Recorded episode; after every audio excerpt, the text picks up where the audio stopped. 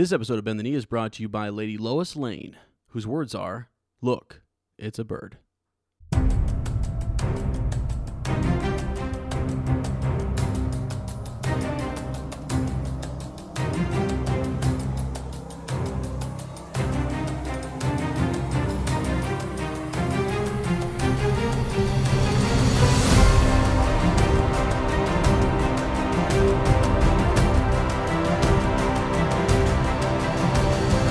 Hello and welcome to Bend the Knee, a Song of Ice and Fire podcast. I am Sir Matt, the Bud Knight. And I am Sir Ezra the Watchful. Welcome to our Song of Ice and Fire book club. Uh, today uh, we are in Eddard six of A Game of Thrones. Uh, and in A World of Ice and Fire, we are discussing Aerys uh, Targaryen, second of his name, King of the Andals, the Rhoynar, the First Men, Lord of the Seven Kingdoms, and Protector of the Realm. Otherwise so. known as the Mad King. The Mad King himself. So we're there. We're finally there. We're but, there. Uh, before we get started, yeah, you know, we just we're doing something different today. Yeah, because this is gonna be a long podcast. Hope you guys are ready. Well, and really, there's something I want to set you guys up with. I want you to think about something. So, I think we've actually, I don't know if we mentioned it before, but it kind of came up again today in our on our research. You know, as we were looking through things, uh, and the question is, how does Ned know where Lyanna was at? How does he know that, Sir Matt? How does he, when he, you know, Tywin has uh, is in King's Landing, the Lannister banner is there, uh, Jaime's sitting on the Iron Throne, and after that, next thing we know, uh, he is taking, what, six men with him? Yeah. Handful of men, uh, and going to track down Lyanna. Mm-hmm. So who tells him? Um, why doesn't Robert go with him? So if he gets that information, why doesn't Robert take his whole... you know, host and track down Lyanna. Yeah. Right? Well, we were looking at maps. Yeah. For this because uh, we're going to be talking about Gendry quite a bit today. Yep. Because that's who the Ned chapter will focus on. So we, we started looking at who is Gendry's mom, who could Gendry's mom be, right. um, show and book. Yep. Um, more specifically, the book, obviously. But um, then it kind of let us down some other paths. We started talking about the Robert's Rebellion and things like that. And then we... We were look, I was looking at the map, and I was like, man, the first battle. Right. Well, technically, you could say the first battle of Robert's Rebellion is um, kind of over there in the Vale, just kind of where once Jon Arryn's drawing his banners. But yeah. The real first battle is considered at Summerhall.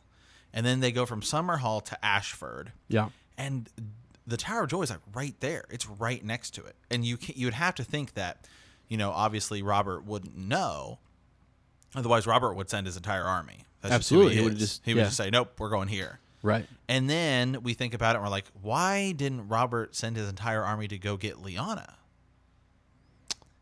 Yeah, he didn't know where she was. He didn't know where she was. So right. how? So then we thought, well, how does Ned find figure it out? out? Yeah. So we have some, yeah. So we have some theories. Um, possibly yeah. Ashara Dane tells him. Yep. Yep. Mm-hmm. But uh, yeah, so just...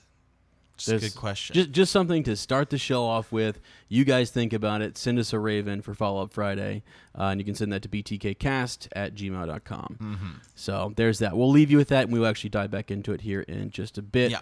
Um, but uh, time to jump into Small Council. Uh, yeah, absolutely. So um, just news, life news. Not much, just still busy. Yeah. You know? Um, I mean, I mean, back in the gym.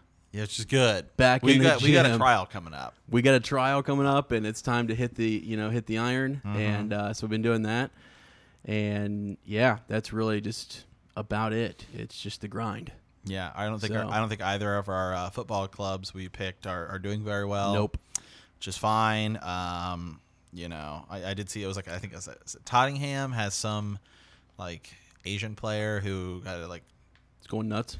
Well, I think something there's something I don't know. I just saw I just saw some news posting about somehow he like skipped military service he had to do or something. Or, whoa, whoa, I don't know. Huh. Um, okay, I don't know. I just yeah, I, I I'm trying to get into it more. You know, it's, it's hard like, when your team's just getting uh, whooped around. It right? is, yeah. So, but I you know I I I, I well, well, well, well man you they'll you know yeah they'll finish strong. Yeah. Okay. All right. But uh, yeah, and so obviously um uh, this is my week. Is make, it make the King's Road journey? Yeah. We so got a lot this, of recording to do this week. We do. We uh, luckily, tomorrow is a holiday, so Ezra and I are going to record quite a few episodes ahead. Yeah. Um, but we should be next uh, follow-up Friday, not yeah. this coming one, but the following one will be the first one we do. Yeah. Via the Weirwood Network, and uh, I I think it'll be fine. Yeah, it'll be fine. Yeah, we'll yeah. figure it out. You know, just sure bear with us for like a week or two to kind of figure out the. Uh, we've done it before. We're just trying to figure out the best way to yeah. do it. We know we know how to do it. We just right. want to make sure it's as crisp and clean as that's right as possible. It's got to so, be good. So yeah, it does. Yeah, so. Um, yeah, so that's good. So that'll be coming up. A lot of people have wished you well on your it's journey. True. Um, mm-hmm. So that's good. Hopefully, uh, you might encounter a few hedge knights along the way, and it's I true. encourage you yeah. to uh, you know.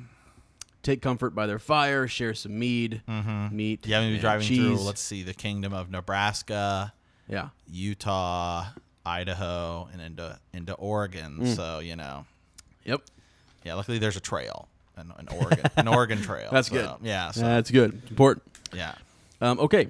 Well, I think that's uh, any show news we uh, want to talk about? Yeah, just... Um, You know, they there are a lot of interviewers and the press are asking a lot of people who have been in the show just their thoughts on the ending, kind of get secrets, whatever. Right. Um, and uh, Finn Jones, I believe is his name, is the guy who plays Loras Tyrell. Okay. Um, who obviously wasn't in this last season. He was they were just kind of asked on how he thinks the series is going to end, and he kind of went with a darker route. He's like, I think everyone's going to die.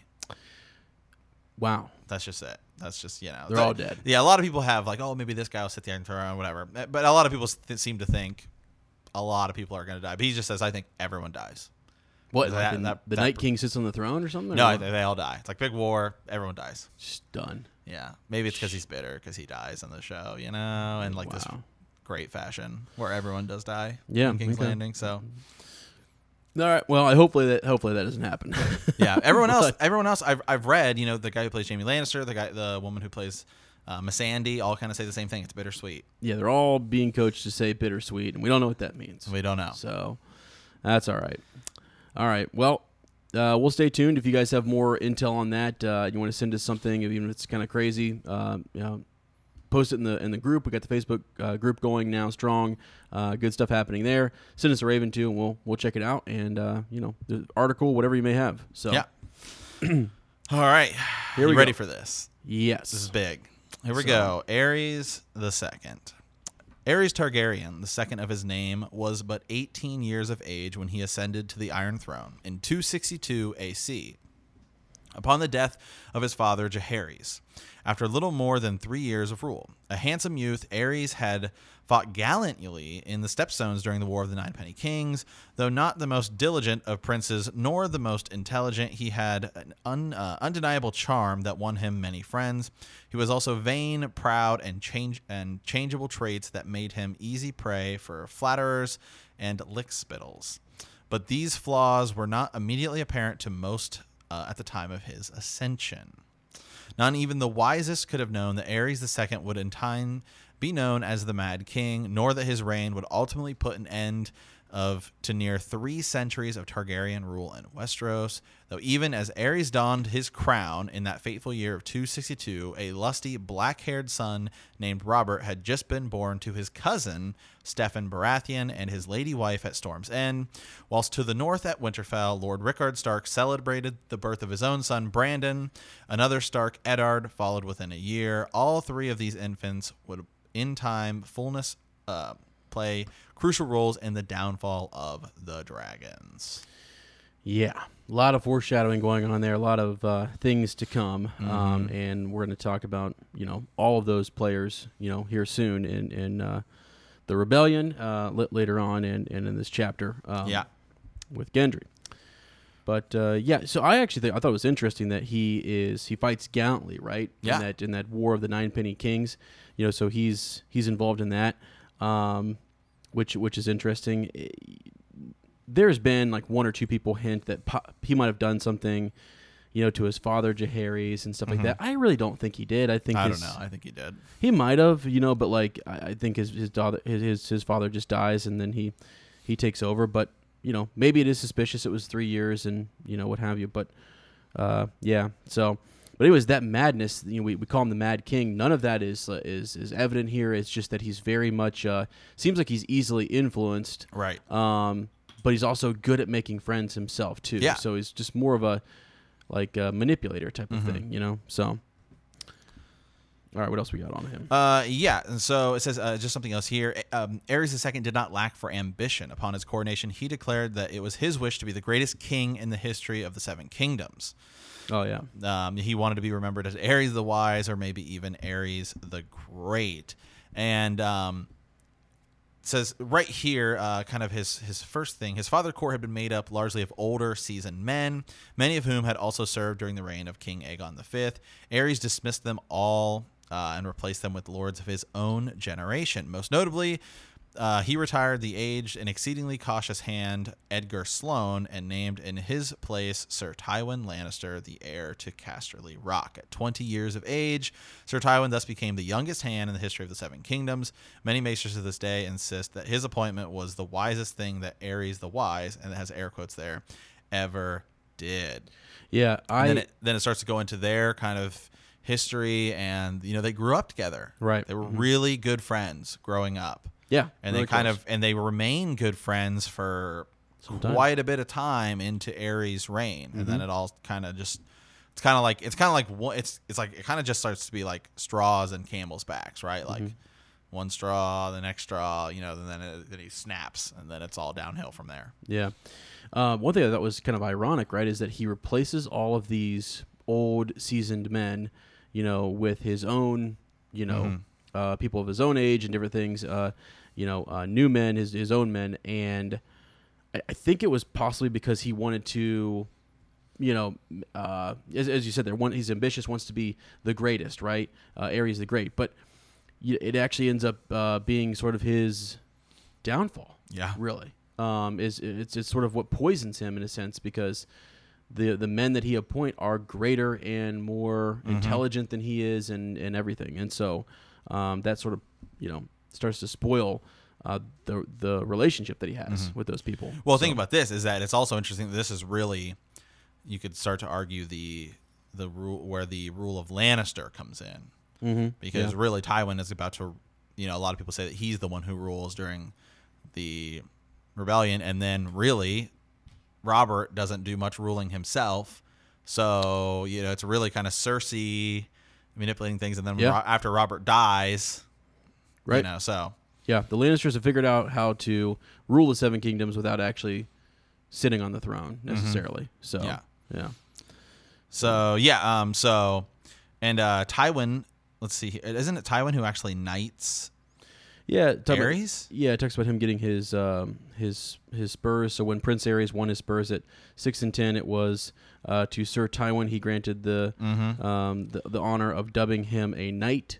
Uh, in two sixty one, Tywin Lannister had proved his prowess as a commander uh, when he put down an uprising uh, uh, by two of his father's most powerful vassals. Mm-hmm. And uh, so, yeah, it actually is Tywin who who, who knights him. Yeah, who knights who knights yeah. Aerys, yeah. So that just shows their, their closeness and their, their friendship and uh, and what have you.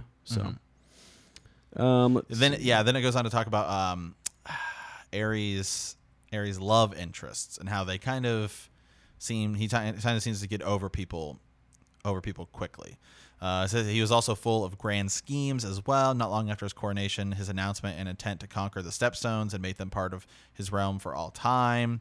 Um, in two sixty-four, he went to visit uh, a visit to King's Landing, but Lord Rickard Stark of Winterfell awakened his interest in the north, and he he kind of gets a plan to um, build a new wall hundreds of leagues north of the existing one and claim all the lands between, which I actually find interesting, and I'm surprised no one else has ever really thought about it. Thought about it. Yeah, it's probably pretty. It's I mean, as it says there, in, he has these ambitious schemes, right? You know. Um, And he has these, like, okay, cool idea, but how do you pull it off? Oh, yeah, that would be, like, crazy. Well, and he is kind of one of those guys, though, like like, like a big idea guy. Like, let's do this. We should do this. We should do that. And then you no know, follow-through. Really, yeah, no follow-through, you know? Yeah. Um, uh, yeah, so, anywho. Um, yeah. But, but, yeah, and then Tywin seems to know how to just do the day-to-day, the minute attention to detail, uh, running the realm. I, I, I bet if he were to hone in on one task, like the wall, he could have possibly gotten some support uh, behind that, and he, and he probably could have accomplished it with yeah. Tywin's help if he really pushed that. You know what I mean? Um, yeah, they're right here in two seventy A C. He has a during a visit to Sunspear, he told the Princess of Dorne that he would make the the Dornish deserts bloom by digging a great underground canal beneath the mountains to bring water from the Rainwood, which you know is sounds cool. Sounds, sounds cool. Like, sounds yeah, like none, of the, uh, none of these grandiose plans ever came to fruition. Most indeed were forgotten within a moon's turn. For Aerys, again, seems to kind of grow bored with things. But the Seven Kingdoms prospered greatly during the first decade of his reign, for it was the king's hand, uh, was all that the king was not: diligent, decisive, tireless, fiercely intelligent, just, and stern. The gods made and uh, shaped this man to rule. Grand Maester Pycelle Pycelle wrote of Tywin Lannister in a letter to the Citadel after serving with him on the small council for two years. And uh, yeah, so Grand well, Maester, there's their relationship starting to yeah, to, exactly to Tywin, Tywin and uh, Pycelle. So this is where it kind of starts to get into um, what really is, is kind of down the the downfall of Aerys' relationship with Tywin is that, and we've talked about this before, is the king kind of starts to get jealous. And Tywin will go in and kind of fix a problem, mm-hmm. and then the Mad King will kind of go back and change it, and yep. then he'll come back and fix it to what Tywin had it and be like, well, now now it's fixed. Right, yeah, I did it. Yeah, yeah I did it. Exactly. Yeah, yeah they, they talk about um, they, they talk about what, what town is it where he goes in and kind of changes like the taxes. Um. Yeah. Let's see. That's coming up here. It was. It or should was we? Some... Or should we talk about Tywin's? Uh, should we talk about Tywin's wife first? Uh, well, we can't. But first, just to set the to, to lay the ground, the quote that I like the most here from this is, "From Old Town to the Wall, men began to say that Aerys might wear the crown, but it was Tywin Lannister who ruled the realm." Yeah, and that is sort of, if you look at one thing, you had to pull one one quote out of this whole thing that kind of plagues mm-hmm. um, the Mad King. It's that people mm-hmm. saying that that uh, from you know the Wall to you know Old Town. That yeah, really kind of sticks. Yeah, right here. It was Tywin Lannister who settled the crown's dispute with the Bravosi, um, though without making the Titan kneel to the king's displeasure by repaying the monies lent to Jaehaerys the Second with gold from Casterly Rock, thereby taking upon the debts himself. Um, yeah, and then uh, Tywin won the uh, uh, approbation of many great lords by repealing what remained of the laws of Aegon the Fifth. Uh, had he had enact, he kind of curbs that. Um, Tywin reduced tariffs and, and taxes on shipping going in and out of the cities of King's Landing, Lannisport, and Old Town, winning support of many of the wealthy merchants. Tywin built new roads, repaired old ones, um, holds tournaments, mm-hmm. which even this you know the free everybody likes, and sternly punishes uh, bakers found guilty of adding sawdust to their bread and butchers selling horse meat as beef. Uh, it is in these efforts that he was uh, greatly aided by Grand Maester Pycelle. Yeah. Um, who accounts of the reigns of Aerys the Second gave us our best portrait of these times. So there you go. Sounds like they're doing good things. Yeah. So that yeah. So, yeah. So so then again, though, it is interesting to know that the accounts that this book is telling us from are mostly from Grand Maester Pycelle's writings. Mm-hmm. So again, this is where it all comes down to perspective point, yeah. and point of view. Is right. that theoretically this stuff could be written. Maybe Aerys wasn't doing some of these things. Oh, yeah, for sure. And I mean, it seems also, again, this whole book is what written by Maester Gildane. You right. know, but if he's pulling from uh, what Maester Pycelle has said, right. you know, then then that makes a lot of sense. But th- like the other bit here, though, so Gildane or whoever it may be, I don't know if it... Right. What's, what's the other one? Yandel? Yeah. Yandel. Um, also writes in here, though, that yet, despite these accomplishments, it was Tywin was little loved. And it's because yeah. of his... You know, stern, um, stern nature and, yeah, mm-hmm. you know, lack of humor and um, just didn't give ground a whole lot. So basically it was his way or the highway. You know, yeah. I mean, he kind of like, this is how we're And, you know, it's it. interesting because I, is it, um, is it, I think it's when Jon is, when Stannis comes and Jon is Lord Commander and he meets with, or when he's, when he's meeting, when he's meeting with Stannis, right? Mm-hmm. He's remembering what his father had told him of Lord Stannis. And he's like, he is, he is, um, firm but fair, right? Whereas the difference is like Stannis is not someone, well, he kind of is because he uses like blood magic to kill his brother and stuff like that. But it seems like he's still pretty honorable. Um, and he's not doing these like, you know, scheming, like, oh, let's poison people, yeah, yeah. like the stuff that Tywin does. Right. Yeah. Like Tywin is like power at all costs. Yeah. Whereas Stannis is more, mm-hmm. you know, Yeah, there's I'm, more honor. There I mean, is, there is still, there is still. He has a code. It seems like he lives by, right? Um, yeah, for sure. Because a lot of these things do benefit Casterly Rock, don't they? Right. you know, this some of the stuff that it benefits the crown, but then when he takes over that debt, the crown now is indebted to Casterly Rock, you know. Yeah. So there he's in a position of power now, yep. you know, and so you kind of owe me and look at all the things that I've done to help. And, and it just starts here, because we know by the time that when Lord Eddard stows up to the council and he's like, wait, you're telling me that the we're in, you know, debt, three million in debt to Casterly Rock pretty much. Yeah. Like, yeah. So, yeah. Yeah. So, yeah. So Tywin is a little loved. Um, And talks about his family a bit, which I thought was interesting, yeah. right? Yeah, go ahead. Uh, Lord Tytos Lannister, mm-hmm. um, his father, right? And then his uh, dis- he despised his father, um, the weak-willed, fat, and, ineffect- and ineffectual uh, Lord Tytos Lannister. Mm-hmm. His relationship with his brothers um, were also notoriously stormy. Mm-hmm. He showed more regard for his brother Kevin, who we, we uh, yeah. run into Kevin uh, quite a bit in the series, and held him as like a close confidant. Uh, and, uh, and a constant companion since childhood. But um, so really kind of a rocky, seems like Kevin might have been, uh, he might have been close to him. And then uh, his sister, um, I don't know how to say her name, G- Genna? Genna, I yeah, I don't really know much of her after, no, after not, this. Yeah, his sister Genna uh, was also possibly, he might have been close with. Um, yeah. But yet even in those cases, Tywin Uh, Lannister appeared more dutiful than affectionate, so yeah. even with those two siblings. Yeah, so then in, in two sixty-three, uh, after a year as the King's Hand, he marries Joanna Lannister, who is his cousin.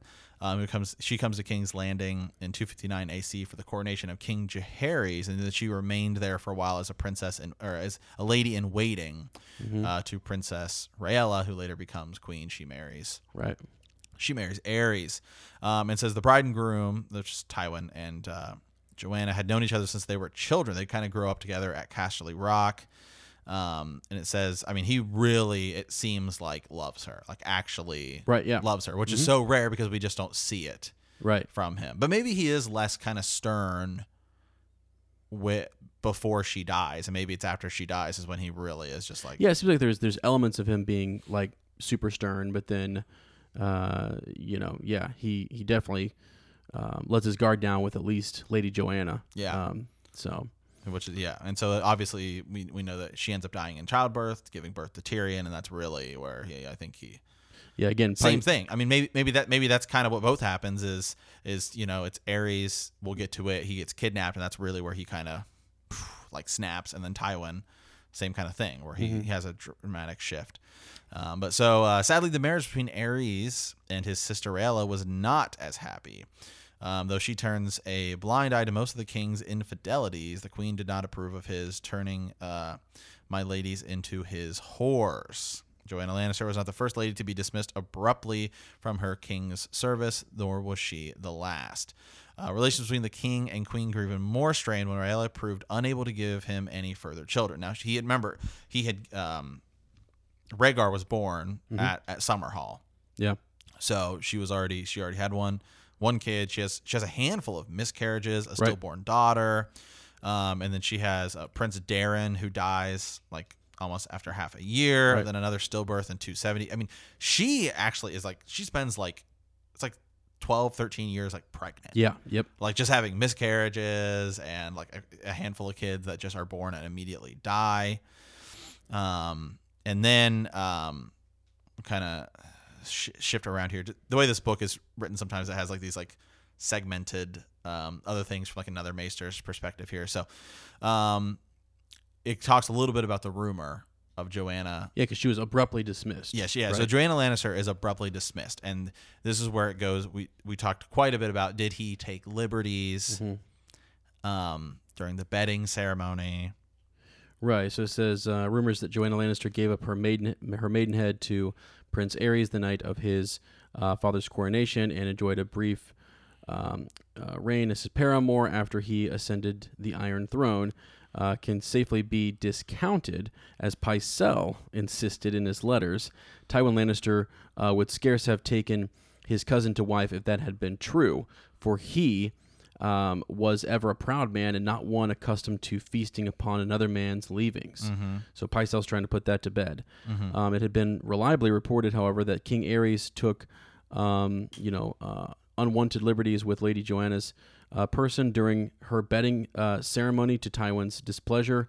Uh, not long thereafter, Queen Rhaella dismissed Joanna Lannister from her service. No reason for this was ever given, but Lady Joanna departed at once from Casterly Rock and seldom visited King's Landing thereafter. And so that goes back to what I know you're going to say is the twins. Right. So yeah. to me, the like the, the I, I used to be a big kind of Tyrion is a Targaryen believer, but I think I think I've really come come off that quite a bit just because it just it seems there's really like when you start looking at the timelines and when things are happening, it seems almost like there's just no way it would have happened, because if he took liberties on the betting night, then that there's that would make the twins, that'd make Jaime and Cersei more of his children than it would make Tyrion, because Tyrion comes afterwards. Well, yeah, and you, and, and you look at the, the incestual nature, right? Right, and you, the, if you wanted to put like a characteristic, character, find a similar characteristic between the uh, Lannisters and Targaryens, it's like that's where it right. crops up, you know? Right, and Cersei seems much more like the Mad King, especially in like the show, right? Yeah, Mad Where Queen she's like now, and Mad she, Queen in, in yeah. the show, than Tywin, mm-hmm. and Jaime seems kind of less like, you know, not he doesn't really seem super like his father. He kind of does his own thing. If you really want to look at it, it, it think of um think of the difference between some we sometimes have between Targaryens when they're born very close, right? Like mm-hmm. think about Aenys and Maegor. Right, yeah. Is one is very bookish and kind of, not that Jaime is bookish, but just right. Jaime's, you Different. know, he's he's he's he's not a grand, huge schemer like Tywin and like mad mm-hmm. of power. He just wants to, he wants to love his sister and yeah. and you know, like he's in a way he's kind of more similar to Robert than he is to his own dad. You know, yeah. just kind of he just kind of wants to do his own thing, and that, and that's fine. Whereas Cersei wants absolute power, mm-hmm. so it's just yeah. just interesting. So I think there's a we don't know. We'd have to look at the timeline specifically confirm that. But um, to me, that right there, this thing where she, if she's vel- seldomly visiting King's Landing, how, when would the, when would the Sir, the Joanna and Mad King thing happen? Right. To yeah. make Tyrion, right? Yeah, I get you. Yep. Um, all right. So then it goes back into after her, after at first his grace comforted Rhaella in her grief, but over time his compassion turns into suspicion. Yeah, concerning the, the stillborns, right? All mm-hmm. those stillborns. Yeah. By two seventy A C, he has decided that the queen was being unfaithful to him, and he has said, uh, the gods will not suffer a bastard to sit the Iron Throne, which, of course, is mm-hmm. really interesting. Maybe they're, you know, I don't know, because mm-hmm. I think there's yep. already been some bastards sitting on the Iron Throne. Yeah, there may have, right, yeah. exactly. Yes. yeah. Go Ironic. see, yeah. go see, uh, Darren Targaryen. Mm-hmm. Um, all right, but um, thereafter he he forb- he doesn't allow the queen to leave uh, the confines of Maegor's holdfast, and, disc- and disc- decreed that two septas would henceforth share her bed every night to see that she remains true to her vows. So this is really where he starts to it's lose it. It's he does start to lose it. And do you think it's because of kind of the different paths that he and Tywin go on? Um, you know, they're, like they're friends, and then this friend, they're, they're friends growing up, and that ultimately kind of turns into a rivalry. Uh, you possibly, yeah, because there's already already the, the, we've already mentioned the whisperings that are going on, and people are already starting to say things about, you know. Um, now my thinking is, it kind of the way this jumps around is like some of this stuff happens before he becomes king, right? Just the way the book tells yeah, it, yeah, just the way it, it, it tells it. So I don't really. No, I just think he's a, he's he has a suspicious nature in general. Yeah. You know, um, no one ever thinks that it's their issue. I mean, like Aegon the Fifth actually warned the Targaryens about this, that you know the seed could become not so strong. Yeah. You know, if we keep up with the incestual, you know, um, situation. Sometimes you got to go through and purify things a little bit, yeah. or whatever. You know, shake it up. Yeah. So I don't know. I think this is sort of the result of of that. Really, it's mm-hmm. difficult for them to have children. Yeah. So, um, and here we go. Uh, what what Tywin Lannister made of this uh, is not recorded, but in two sixty-six at Casterly Rock, Lady Joanna gives pair, um, birth to a pair of twins. Mm-hmm. Um, but see, so that's before, right? Here it says two seventy is when he gets suspicious, but two sixty-six at Casterly Rock is where she had given birth to twins, um, and the birth only exasperated the tension between Aerys the Second and his hand. I and he says, I appeared to have married the wrong woman.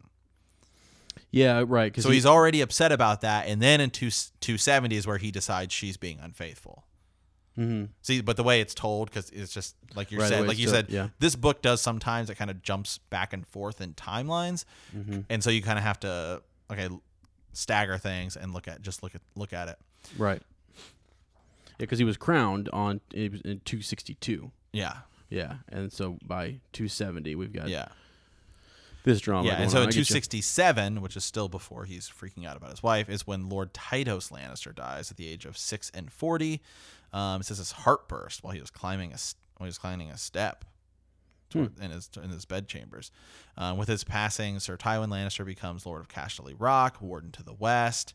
Um, it says he returns to the West to attend his father's funeral and set the Westerlands in order. King Aerys decided to accompany him. So that's in two sixty-seven. Um, those Greys left behind left the Queen behind in King's Landing. Um, he took the eight, he took his eight-year-old son Rhaegar, Prince of Dragonstone, and more than half the court. For the better part of next year, the Seven Kingdoms was ruled from Lannisport and Casterly Rock, where both the king and his hand were in residence. Huh, that's interesting. Yeah, so that would have to be we'd have, we would have to look when Tyrion was born, because uh, I guess that would probably be the only time it could have happened, right? Well, let's see. So if the, if the if you want to if you want to if you do want to look at that Tyrion, let me pull it up. Let me find as it. as to when he's. When he's there, yeah, just look up when he's when he's born, um, because yeah, in two sixty-six, as you said, um, two sixty-six A C is when Lady Joanna gave birth to those twins, uh, Jaime and Cersei, um, and then yeah, yeah. he's born in two seventy-three, so that's yeah, no, because they're they're back they're back in King's Landing by two sixty-eight. Yeah, so that would not have. But no, it doesn't mean that you couldn't come back again later. But it's um, right. We'll, we'll keep going and kind of kind of see what other dates we have. Um, Right. Okay.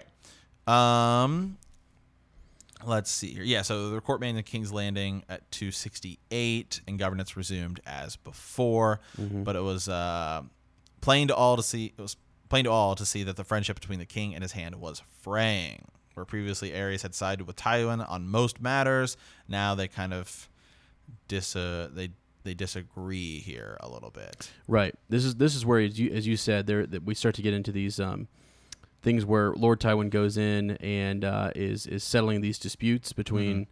you know, like you got House Blackwood, House Bracken. He's also doing things with taxes. Um, His Grace comes in and overrules him, um, and sort of like just un- undoes what the hand does. You know, he's mm-hmm. going around kind of contradicting his own hand, uh, which is which is weird. He's just trying to reassert himself, I think. You know, yeah. so. Um, and then and around, it says around two seventy. Um, He starts to dismiss any Westermen in his in his council. Mm-hmm. Yeah, and just uh, even and he didn't like, trust him. He starts getting no. real suspicious. Yep. Yeah, yeah, so he just just disregard anything that Tywin is saying. Um, he kind of refers to them as the Hands Man. Uh, in their places, King Aerys appointed men of his own favor, but the king's favor had become a chancy thing. His mistrust easy to awaken. Uh, even the Hand's own kin were not exempt from uh, royal displeasure when Lord Tywin wished to name his brother Sir Tygett Lannister as the Red Keep's Master-at-Arms. Sir Aerys gave the post to Sir Willem Derry instead. Mm-hmm. Yeah. Yeah. So, hmm. um, yeah, so th- about this time is when King Aerys has kind of, it says he becomes aware that the widespread belief that he himself was but a hollow figurehead and Tywin was the true master of the Seven Kingdoms. Um. Right, and he's upset. He wants to kind of do something to, to correct that, and um, I guess every like so. This is kind of neat. You get some in, insight into when you have tourneys. I mean, King can make a tourney whenever he wants, but Absolutely, they, yeah. they kind of come up with the uh, the, the great, great anniversary, anniversary tourney. Yeah, yeah of, of two seventy-two A C. Yeah, and that's his tenth year, right? Yep, yeah, his tenth year. His tenth year upon upon the throne. Joanna Lannister brought her six-year-old twins, Jaime and Cersei, from Casterly Rock to present before the court. The king uh, asked her if giving suck to them had ruined your breasts, which were so high and proud. The question greatly amused Lord Tywin's rivals, who were always pleased to see the hand um, slighted, and you know, and it just humiliates Joanna, obviously. Mm-hmm. Yeah. Um, and so then Tywin attempts to return his chain of uh, here. Um, yeah, he gives up the. Uh, yeah, he, he tries to leave. Yeah, he he tries to leave, but the hand. king refuses his resignation. Yeah. Well, yeah, because I mean, who can give it to you? Like things have been running so smoothly, and like you're trying to now take credit. Really, the king is his worst own, his his, his worst enemy. He is Absolutely. trying to undo all these all these good things. Um, and again, we're getting just this perspective. There might be obviously. It sounds like there are other high lords who aren't getting all the benefits of what mm-hmm. uh, you know Lord Tywin's you know um, mm-hmm. laws and rulings and things like that. But yeah, and basically what this does is um, it just he could he, it says he could dismiss Tywin at any time, but instead he kind of wants to keep him close, uh, laboring on his behalf, um, even though he begins to undermine him. Kind of this is where this is where Tywin starts to undermine the king. Um, and it says, you know, people are, he's just kind of making fun of Tywin whenever he gets a chance, and mm-hmm. Tywin is suffer just suffers in silence. Yeah. Because he knows he's just plotting. I think he's beginning to kind of plot and say, okay, I think this is about the time that I get out. Right. Um, so in two seventy-three, as we said, Tyrion comes and, uh, you know, it says, this is just interesting about Tyrion. Uh, the babe was named, was a malformed dwarfish babe born with stunted legs, an oversized head, and mismatched demonic eyes. Some reports also suggested he had a tail, which was looped off at his Lord Father's command. Mm-hmm. Lord Tywin's doom. The small folk called it this ill-made creature and Lord Tywin's bane. Upon hearing of his birth, King Aerys infamously said, "The gods cannot abide such arrogance. They have placed a fair flower from his hand and given him a monster in her place to teach him some humility at last." Uh, yeah, so just Tyrion. Right. I know. Yeah, so I mean, but there, there. When you read this, so there's really no. I mean, in in two seventy-two, he's at the turn. He's insulting her, you mm-hmm. know, and it doesn't sound like there was anything. It sounds like it was like, if there anything happened, it was like years before, right? Where yeah, you that know, would have to be it. It would have to be at that tourney for it to be. Right, and it sounds like, yeah, she was humiliated and things, and, and Tywin's super suspicious. They're not, nothing's going to happen there unless, yeah. you know, a fight's going to break out, you know, war, et cetera. Um, so, I, right. I just don't see it happening. But unless unless he did it in secret and, and silently yeah. pressed himself on her or something crazy, but, yeah. you know, that, that, I don't know. So... Yeah, so and so Tywin uh, stays on as Hand of the King, still dealing is dealing with the the Seven Kingdoms. Um, the king grew. He's this is the king is really starting to grow more erratic and violent uh, mm-hmm. and suspicious. It says Aerys began to surround himself with informers, um, paying handsome rewards to men for of dubious repute for whispers, lies, and treasons. And this is where he uh, this is where he brings over Varys. Right, he brings over Varys. Um, real, real a quick little note: uh, Sir Ilan Payne is actually close with the Lannisters, and that's mm-hmm. that's something to remember. And actually, uh, is like mocking the king. Gets his cu- that's when he gets right. his tongue cut out. Yeah. So just an interesting. Yeah, with red hot, red hot yeah, pincers. Yeah, yeah. So just it's, a neat connection back to the series. Um, yeah. So you know who you know who Ilan Payne is is uh, in in league with. Mm-hmm. So.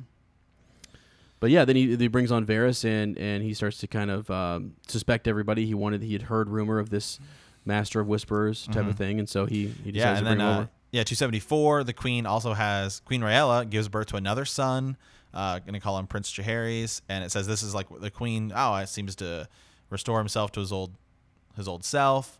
Mm-hmm. Um, but then Prince Jaehaerys dies a year later, and then Aerys goes back into, into despair. despair. I mean, he honestly has like a rough road there. He too. does. Like all, all those kids are being born and dying and stuff. It's like, what are you supposed to do? I mean, this is like, like, like because after the tragedy of Summerhall, I don't know if we mentioned it, but like that really cut down the Targaryens. Absolutely. Like, there's a lot of them that like died in, in that yeah. tragedy, and so he's trying to re. repopulate him, bring him, bring him back. You yeah, because his dad. I mean, his dad dies. You know, like just just before him, right. and so then he's. He's well. It's really like him and his, just a couple branches is what it says after Summerhall. Just a it's really the tree just left. Him and his sister, right? Is who is his wife? I think.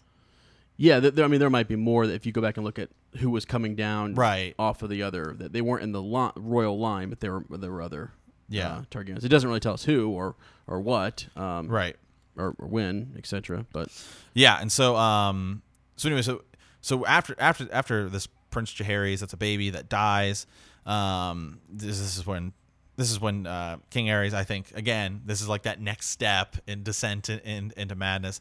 Uh, it says he, he fasts for a fortnight and makes a walk of repentance across the city to the Great Sept, which just causes mm-hmm. me to think of Cersei. Yeah. Um, to pray with the High Septim. On his return, he announced that he would sleep only with his lawful wife, Queen Rhaella, um, if the chronicles can can be believed. Aerys remained true to his vow, losing all interest in the charms of women from that day in two seventy-five A C. Dang, that's crazy, right? I mean, that's and so then, clearly he must be sleeping with other women. Yeah, but, but yeah, before that point, yeah. yeah. Um, and so the, the gods are frowning upon him essentially right. because he's doing they they. they I mean, he didn't. It wasn't as many as like Aegon, you know, or the, Robert, or the, the unworthy, you right. know. But uh, but yeah, it's it's a lot, and so he repents here, and then he's actually rewarded the next year mm-hmm. with Viserys. Yeah, So which is which is neat. So he gets a he gets a son that's gonna live, you know, and yeah, is robust. For, yeah, you know, and then he gets he gets he gets a crown later. So uh, yeah, yeah. So the, yeah, the birth of Prince Viserys makes him kind of uh, it says although it doesn't. When he's born, though, it says it makes him uh, more fearful and obsessive because he's like super nervous that something that bad is going to happen to his son. And so he has like yeah. Kingsguard constantly protecting him, and he has like food testers. Right. Um, and so, um, yeah, it says that he wants he wants like food testers to suckle on like his wet nurses to make sure that there's not that she didn't smear poison on their nipples, and mm-hmm. she's like super weird and right and stuff like that. Um, yeah. Yeah. Um, now, they say something interesting here that, that Lord Tywin actually, in celebration of Viserys' birth, tried to make a good uh, gesture here and mm-hmm. actually to, to reconcile things and holds a a tourney. Right, um, in which, Viserys' name. Right, in, in Viserys' name. And King uh, King Aerys uh, at first refused to attend, then relented, but the queen and her newborn uh, son were kept under uh, confinement back at King's Landing. Yeah. Um, there, seated on his throne amongst hundreds of nobles and the shadow of Casterly Rock, the king cheered lustily at his as his son Prince Rhaegar, newly knighted, unhorsed. Um, you know, both of uh, is, is it is it Tygett and, and yeah, Ty, uh, yeah Tygett and and and Garyon and Garyon yeah, Lannister. Those are Tywin's brothers. And even overcame Sir Barristan Selmy before yep. falling in the champion's tilt to the renowned Kingsguard Sir Arthur Dayne, the Sword of the Morning. Yeah. Yep. Yeah, so that's the first time we hear of uh, Sir Arthur Dayne. Um, perhaps seeking to gain advantage of his grace's high spirits, Lord Tywin chose that very uh, night to suggest that it would pass times for the king's heir, uh, wed and produce his heir of his own, and this is where he proposes Cersei uh, to marry to marry Rhaegar. Yeah. Um, and wow, if only he'd done that. Yeah, you mean if he would have just taken taken that right then and there? Yeah. Yeah. Um, But that was really, I mean, he's still, like, although it's a good gesture, I mean, and he's trying to reconcile things, all he can hear in the back of his mind is people saying that, the, the no, the the he wants to separate himself from Tywin. Yep. He's really trying to show the realm that he's the king, you know? Mm-hmm. And so all he sees in this is, like, another way for Tywin to, you know, um, bolster his own yeah. power and his reach and everything. So, mm-hmm. yeah, he vetoes that. Yeah, and so uh, said he does he does what he nor did his it says uh, he calls him like he reminds Lord Tywin that he is a good and valuable servant, yet a servant nonetheless. Mm-hmm. He also does not agree to appoint uh, Jaime as a squire to Prince Rhaegar, mm-hmm. um, and later he screws I guess you could argue screws Jaime over, and more so Tywin over big time. Yeah. Um, and so it says around this time, it was pretty plain to see in around two seventy-seven that he was Aerys is really starting to slip into madness. And this is where I, the, the final break happens. You have the defiance of Duskendale. Uh, the harbor town of Duskendale had been a seat of kings of old in the days of the Hundred Kingdoms. Uh, once the most important on the Blackwater Bay, the town had seen its trade dwindle and its wealth shrink as King's Landing grew and um, Bert and what is that word, Sir Ezra? I don't know where you're at. I don't know. Anyway, just as it, as it grows. Uh, a decline uh, that its young lord, Dennis uh, Darklyn, wished to halt. Many uh, have long debated why Lord Darklyn chose to do what he did, but most agree that his Myrsh wife, uh, Lady Rhaella, uh, played. she plays she plays a part. And uh, basically, they um, they just they uh, they kidnap, ultimately, the king. Mm-hmm. Is is is you know the, ultimately what happens is, is it starts out with just kind of like a, a defiance of, of the right. kingdom, and then uh, they just you know they, they kidnap him, and then it's actually uh, well it's crazy because the, the because the Mad King actually refuses the, the advice of Tywin, mm-hmm. and he actually doesn't it say that he um, he traveled to Duskendale with a small escort um, led by uh, mm-hmm. Gwaine Gaunt of the Kingsguard. Uh, the invitation proved to be a trap, however, and one of the Targaryen, uh, and and one that the, the the Targaryen king walked into blindly. Mm-hmm. He seized with his escort and so on. So like he was actually warned not to go there. I yeah. mean, Tywin's still trying to like this is not a good idea. Yeah, it's never a good idea for the king to just go into like a hostile. Great, it's, it's literally doesn't it? I don't know. You think if he's super suspicious and, and everything, yeah, it like, is weird. I actually think there were people that you know once he starts to kind of push, um, maybe, maybe we'll get more of this someday, but like once he pushes Tywin and, and Tywin's men and the Western men out, it's like he surrounds himself with these other people who take advantage yeah, of the so. Mad King. And so I yeah. think they actually might have pushed him. And this is me, again, speculating. That's possible, yeah. Own, but I just think they might have sent him in there to get yeah. let him get captured. So and, yeah, it's, uh, it's, yeah. Pycelle says that uh, he he wants to that he wants to settle this himself, right? Mm-hmm. And so he goes, and he basically gets he basically gets captured, and then you know they're put obviously then put in this like ridiculous situation, yeah. Um, and they're they're basically saying like if you come in here, we're gonna kill him. But I don't know what their plan is. I just right. don't think they ever expected it. I think I think, you know. I, Yeah, what happened there that caused them to seize him and like actually, you know, capture him? You know, right? Yeah, it's, um, yeah, it just doesn't make sense. So yeah, and so you know, then it's like like Tywin and these other people are kind of like in shock. It says, you know, there there's people who are saying if you do like a sudden assault to kind of free the town and punish these rebels, um, then they're gonna they're just gonna kill they're gonna kill the king. Um, taking by storm would be no easy task. Uh, Lord Tywin sends out uh, riders and ravens. He's starting to build up this force.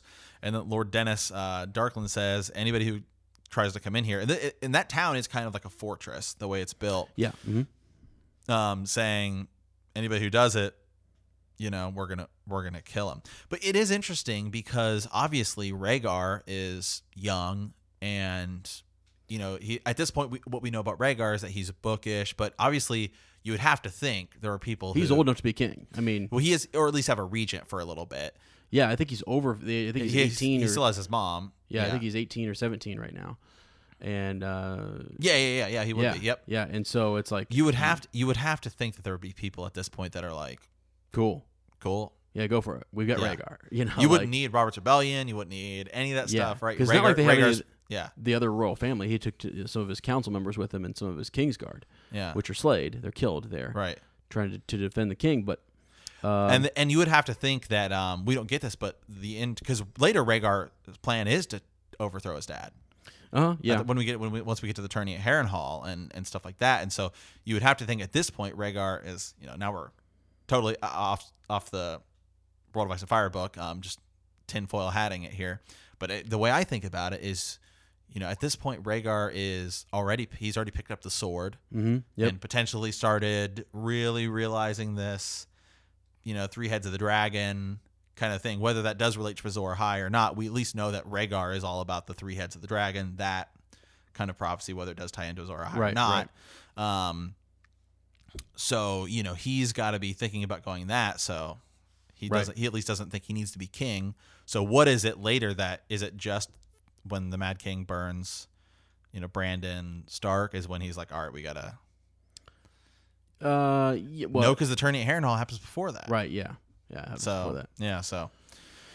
So, anywho, um, but but now back to this. They actually, so Tywin, I mean, again, showing, you know, his, just that he's trying to do his best for the realm, yeah. uh, shows up, surrounds, uh, you know, um, um, Duskendale. Duskendale. Mm-hmm. And, uh, and, and they're in there. I think they're, they believe. The Lord of Duskendale believes that he can he can outwait. He'll get better terms because basically Tywin tells him surrender, complete surrender. Yep. You know, uh, put an end to this, et cetera. Um, otherwise, I'm going to come in there and kill every single one of you. Well, you'd have to know if that you surrendered, you're dead either, uh, too. Well, it sounded like his terms were though, if you surrender completely and everything, that you would be spared. Yeah. Although you're in the back of your mind, you're thinking, no, we're dead. Yeah, you know what I mean? But, yeah, like like it's it's maybe they'll spare. Some you're people. In a no-win situation. I mean, I don't even think you could. Take the black, like. But, but my question: who, who in there? Also, what is what is Aerys gonna do? Aerys, you know, if. Aerys, oh, exactly. Yeah, once like, Aerys becomes back in, like, gets back in power, he's gonna want to kill every single one of those guys. Yeah, you're you're you're right you're, about that. Yeah, Good your point. only your only hope is to be like, I want like we want like safe passage to Essos. Like, right. Like at this point, you're screwed. Like. Right. Right. Exactly.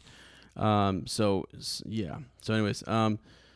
So, yeah, Tywin's kind of refusing um, to give them any different terms, et cetera. Um, he, he refused again. Lord Tywin promised he would take down the town by storm and put every man, woman, and child, um, you know, within to the sword.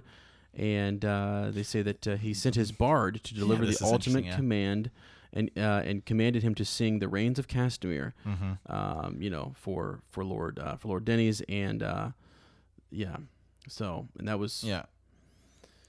Yeah, and, and right and right here though is uh, there's people are saying most of the small council thought that uh, you're going to kill the king, and uh, Tywin says, you know, he may or may not die, but uh, if he does, we have a better king right here, where he raised a hand to Rhaegar. Yeah. Yep. Yeah. Wow. So scholars have debated ever since what was Lord Tywin's intent. Uh, does does he do it to see if he would back down? You know, uh, Duskendale. You know, well, a couple things can come out of this, right? Because if Tywin um, does back down and stuff like that, then his reputation also. So it's he's he's win-win right. here, right here. So oh, he's in he's the there he he's, is in a no-lose situation. Exactly. So he either gets this guy who's just been insulting him and his wife and stuff like that killed, uh, right. and gets to place a new, you know, respectable young man on the throne and possibly right. still be hand of the king and right. still kind of do his thing. Um, and also, if it doesn't work out that way, then he showed the realm that he is not going to balk. You know, right. He is going to basically, right. you know, follow through and even, on his promise. Right, and and even even even if it goes totally south and they they do kill him, he's in this situation where it's like, well, like what do you want? What like what el- what else could we have done? Like it's this mm-hmm, has been going yeah. on for like months, right? So he's right. in there for like six months. So yeah. But then uh, what happens here, uh, none will ever know for certain, thanks to the courage of Sir Barristan Selmy of the Kingsguard. Uh, Sir Barristan offered to enter the town in secret, find his way to the Dunfort, and uh, spirit the king to safety. Selmy had been known as Barristan the Bold since his youth, but his boldness, uh, but this was a boldness that Tywin Lannister felt bordered on madness. Mm-hmm. Yet such uh, was his respect for the prowess and courage of Sir Barristan that he gave him a day to attempt his plan before storming Duskendale. And we've been talking yeah. about we've been talking about the feats of Sir Barristan Selmy, right? Um, leading up to this, I remember he beat Sir Duncan the Tall. He slew uh, Maenys or uh, what? Not uh, yeah, the, uh, the monstrous, Blackfire, monstrous yeah. Maelys, Blackfire. Yeah, yeah. So, um, and then he ends up doing it. Barristan totally right, gets him out. Totally succeeds, hundred percent, hundred percent. Yeah, and uh, really, what's interesting is after this, like they don't even realize. Takes him some time to realize that Aerys has actually been out of the dungeon. Yeah. Right? Um, so, yeah, and it goes on to say that not only did he uh, fight, so after after he gets him out and he gets him to uh, to, to safety, um, he, let's see, wait. Uh, and then the true uh, breadth of Sir Barristan's heroism was revealed, for he stood and fought rather than surrender himself yeah. or the king. So, um, is he is he caught there for a second? What happens there? Yeah, they they they kind of they kind of they kind of the, the king's absence has, has been noted. Oh, okay, uh, and, and a cry goes up. So Barristan Selmy's fighting like a bunch of people, right? Because he, he's yeah. a boss. He's yeah, a boss. I mean, yeah. he's a boss. Yeah, yeah he's, he's just like he's like okay. I mean, he takes out Lord Darkland's uh, uh, good brother and and master at arms, which is a pretty big deal, you yeah. know. Um, and a couple other guardsmen, you know, he takes them down. Yeah, so he's avenging the the deaths also of his yeah. uh, Kingsguard brother. Br- yeah. uh, brothers, which yeah. is which is kind of cool because yeah, they so were in there. Gaunt of the Kingsguard who've been killed at Hollard's hand. Who's yeah, so so he he runs the stable, excuse me, and uh, gets him out the Dunfort, and then uh, he races up the walls as Lord Tywin's archers tends to kind of clear of it of of defenders, and then when they're out, I mean Tywin just we're going in. Yeah. Um, So when when when Darklyn and his family were presented to the king later, this is mm-hmm. to, to Aerys, Aerys demanded their deaths, and not only uh, Darklyn's immediate uh, kin, but his uncles and aunts, uh, even distant kinsmen in Duskendale. Wow. Isn't mm-hmm. that crazy, right? Mm-hmm. Um, yeah, I mean, as you said, like you, we, there was no... They probably... I would think they would knew I mean, that they would know this. So it says that they... Um, well, yeah, it says that they doubtfully knew the terrible revenge that the king you know, w- would intend. Um, so anyways, uh, he kills them all, and um, yeah, it's pretty pretty. Well, awesome, except, so. except for one.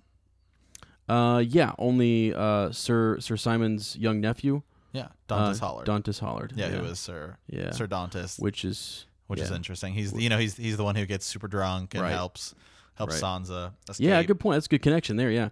Um, And and then um, only then because Sir Barristan begged that mercy, um, you know, be uh, that the, the king have some mercy, and the king, um, you know, he couldn't refuse Sir Barristan. Barristan, right, you know, yeah, he saved, saved him. him, right? So, so yeah, yeah, that's interesting. And then yeah, Lady uh, Serala, uh, uh, hers was a crueler death. Aerys had the uh, the lace serpent's tongue and her um, womanly parts torn out before she was burned alive. Ooh. Yeah, why? Why it's so weird. Yeah. yeah, yeah, and then right here, so it really says like uh, captivity at Duskendale had, had shattered whatever sanity he has left. This is where he like he doesn't shower, doesn't bathe, doesn't right. trim his nails and they grow to these like long kind of claw type things. Right, he's um, losing it. Yeah, he's he's losing. He says like, no sword can be around me except for the sword of my Kingsguard. Yeah. This is where he becomes like crueler and harsher. And that was really the first person he, I think, is he's, he's like, we're burning her. And I think that's really where um, it starts. So anyway, yeah. so he goes back, and then he says he he's almost like a prisoner in his own castle for the next four years, mm-hmm. where he's just he's just growing more suspicious of anyone around him, Tywin in particular.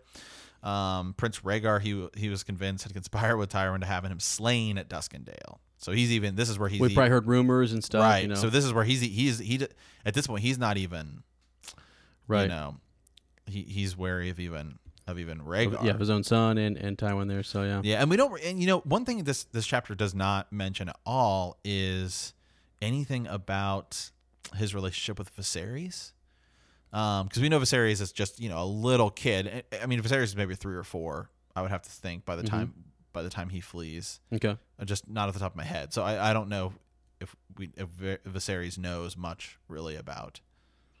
Yeah, he was a little bit. Wait, you mean when he's because he flees the Dragonstone? But I mean, clearly he's. I mean, he's.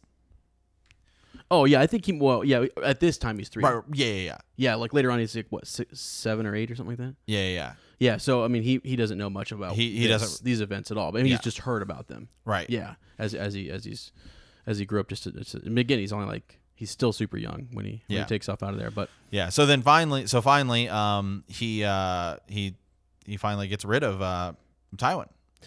Uh, yeah, and he starts to kind of close some, call mm-hmm. some close friends around, right? Yeah, so, so uh, yeah, determined to prevent that from happening. Uh, that's um, Rhaegar and Tywin overthrowing him.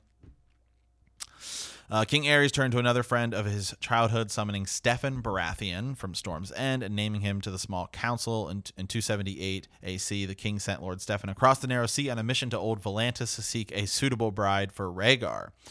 Uh, a maid of noble birth from an old Valyrian bloodline. That is, Grace entrusted this task to Lord uh, Storm's End rather than his hand, or Rhaegar himself, speaks volumes. The rumors uh, were rife that Aerys meant to make Lord Steffon his new hand upon the successful completion of the mission. Uh, that Tywin is about to be removed from office, arrested, and tried for high treason. There was a many lord who took delight in that prospect. The gods, on the other hand, uh, have, they have like a different outcome. Steffon... Mm-hmm. Uh, Baratheon's mission ends in failure. On his return from Volantis, his ship sinks in Shipbreaker's Bay within sight of Storm's End. Said Lord Steffon and his wife were both drowned as their two elder sons watched from the castle walls. Right. And so Robert now. Robert becomes... and and Stannis. And this yeah. this we get a little more telling with uh, Patchface, right? Mm-hmm. Yep. Yeah, Patchface. The only one who watched. The only one who washed up and was yeah. spared. Yeah, it's Patchface. Um, yeah, so. So, yeah, so, um, and then uh, it just goes on a little bit here.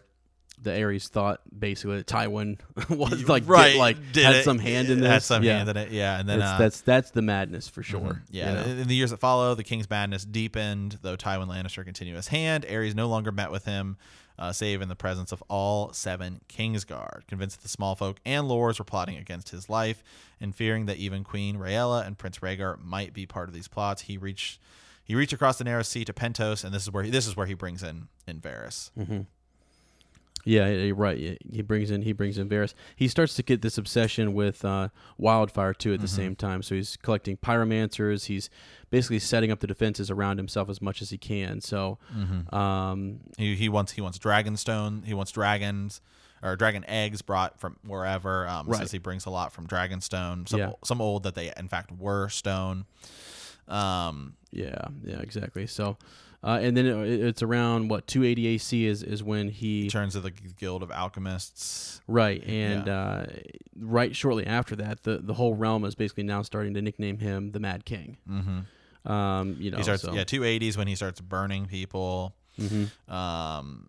Yeah, and I do think it's interesting. He becomes obsessed with dragon fire, um, yeah. and then it says he turns to the the alchemist who knew the secret of wildfire, which is said to be like a close cousin. So there is mm-hmm. like this difference between wildfire and dragon fire, right. Yep. Which is just interesting because that raises a lot of questions. Yeah, going forward, about it does. Is can wildfire kill Uh, yeah, what, what are the differences? What are the different properties? Right, what are the different properties? Can yeah. wildfire kill whites or others? I would assume it would kill whites because it seems like regular fire can, but yeah. can it kill White Walkers as opposed to dragon fire, which we're assuming dragon fire can kill White Walkers. Right. In the show, we just see it kill a bunch of whites. We don't see it kill a, a White Walker. Yep, yep. Um, so moving on just a bit now, uh, we, we switch back to Rhaegar here just a little bit and his uh, relationship. He's actually um, betrothed to Princess Elia Martell mm-hmm. uh, in two seventy-nine A C, and obviously they choose not to live in the Red Keep yeah. because, you know, dad's going crazy um, and, and, and whatnot. So uh, his his younger siblings were not allowed to attend mm-hmm. the wedding, though. So really they're, they're kept um, locked up in the Red Keep, and uh, they actually chose to reside in Dragonstone. So yeah. that's where um, R- Rhaegar goes with his wife. Mm-hmm. So there's there's that. Oh, let's yeah, see. And so right, this is this is where the this is where people are, um, you know, a bunch of rumors are getting spread up that Rhaegar is gonna plan to depose his father and seize the Iron Throne for himself. Mm-hmm. Yeah, and some of this I got into when we get we talked about Rhaenys, um, Rhaenys who was born in two eighty A C, and how she looked mm-hmm. a lot like her mother Elia Martell, mm-hmm. and when uh, she's taken, so this this would be um, this would be Aerys' uh, granddaughter, yes. his first grandchild, and well, his second grandchild. Okay, who's the first one? Aegon. No, you're right. Oh, okay, yeah, yeah, first one, Rhaenys. Yeah, yeah. Um, so because that's the that's that's Rhaegar's oldest daughter, right? Yeah, yeah. Uh, yeah. Oldest oldest child, basically dismisses the child as even you know kind of smells Dornish. Smells Dornish. Yeah, you know, yeah. doesn't uh, it takes no interest, but you know. Um, Rhaella does though. She embraces mm-hmm. the baby, the, the, the babe warmly and, and, and whatnot. So yeah. Mm-hmm.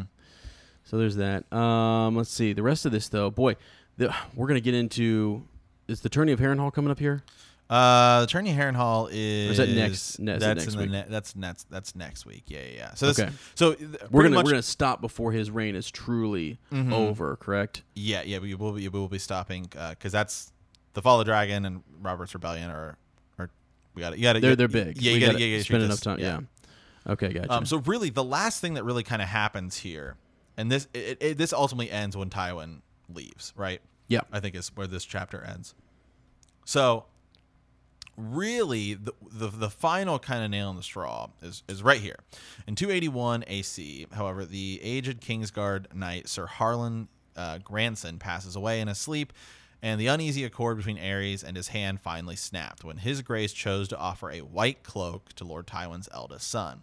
At five and ten, Sir Jaime Lannister was already a knight, uh, an honor he had received from the hand of Sir Arthur Dayne, mm-hmm. Sword of the Morning, who many consider to be the knight's most chivalrous war. Jaime's knighthood had had been won during Sir Arthur's campaign against the uh, outlaws known as the Kingswood Brotherhood, uh, and none could doubt his prowess. Uh, Sir Jaime is also, obviously, we know he's he's Tywin's heir, and this, you know, House Lannister... It pisses Lannister- Tywin off. Absolutely. This is this this is the ultimate slap in the face to Tywin, right? Because now he it, has no one to. He has no other heir. Be, well, I mean, he does technically that it's right, but not one that he's proud of. Yeah. Not right, yeah, because it, it's it's Tyrion, right? right? So, um, and he is trying to, you know, the hand had been in the midst of negotiating an advantageous marriage pact for Sir Jaime. I wonder who he was trying to marry Jaime to. Do we know? Uh, who? The king? Ty, yeah, Tywin was trying to was already oh, trying Tywin. to marry. Was trying to marry Jaime. Oh uh, yeah, that's a good question. I don't know. Actually, that's that's a really yeah. So he kind of spoils those plans. It doesn't really say. Um, mm-hmm. We could probably speculate quite a bit, you know, mm-hmm. as to relationships he's trying to make. Yeah. Um, because that's just that's super interesting. Yeah. So, but the final leaving there is like I think uh, Lord Tywin actually is he has to kind of retire his hand. He's mm-hmm. basically claiming that he's ill. Right. Um, and Aerys is delighted. Yep. And lets him go, and, and, and he's he's good. He replaces him with uh, uh, Lord Owen Merryweather. Um, he was an old, he was an old guy, and uh, right, yeah, and he just he he's he's he's he's famed for laughing loudest at every jape and uh, you know joke that, that the king makes, no matter how, how feeble. Yeah, yeah, yeah. So uh, uh, henceforth, His Grace told Pycelle that the realm would know for certainty that the man who wore the crown also ruled the Seven Kingdoms. Uh, Aerys Targaryen and Tywin Lannister had met as boys, had fought and bled together in the War of the Nine Penny Kings, and had ruled the Seven Kingdoms together for close to twenty years. But in two eighty-one A C, this long partnership, which had proved so fruitful to the realm, came to a bitter End. Yeah.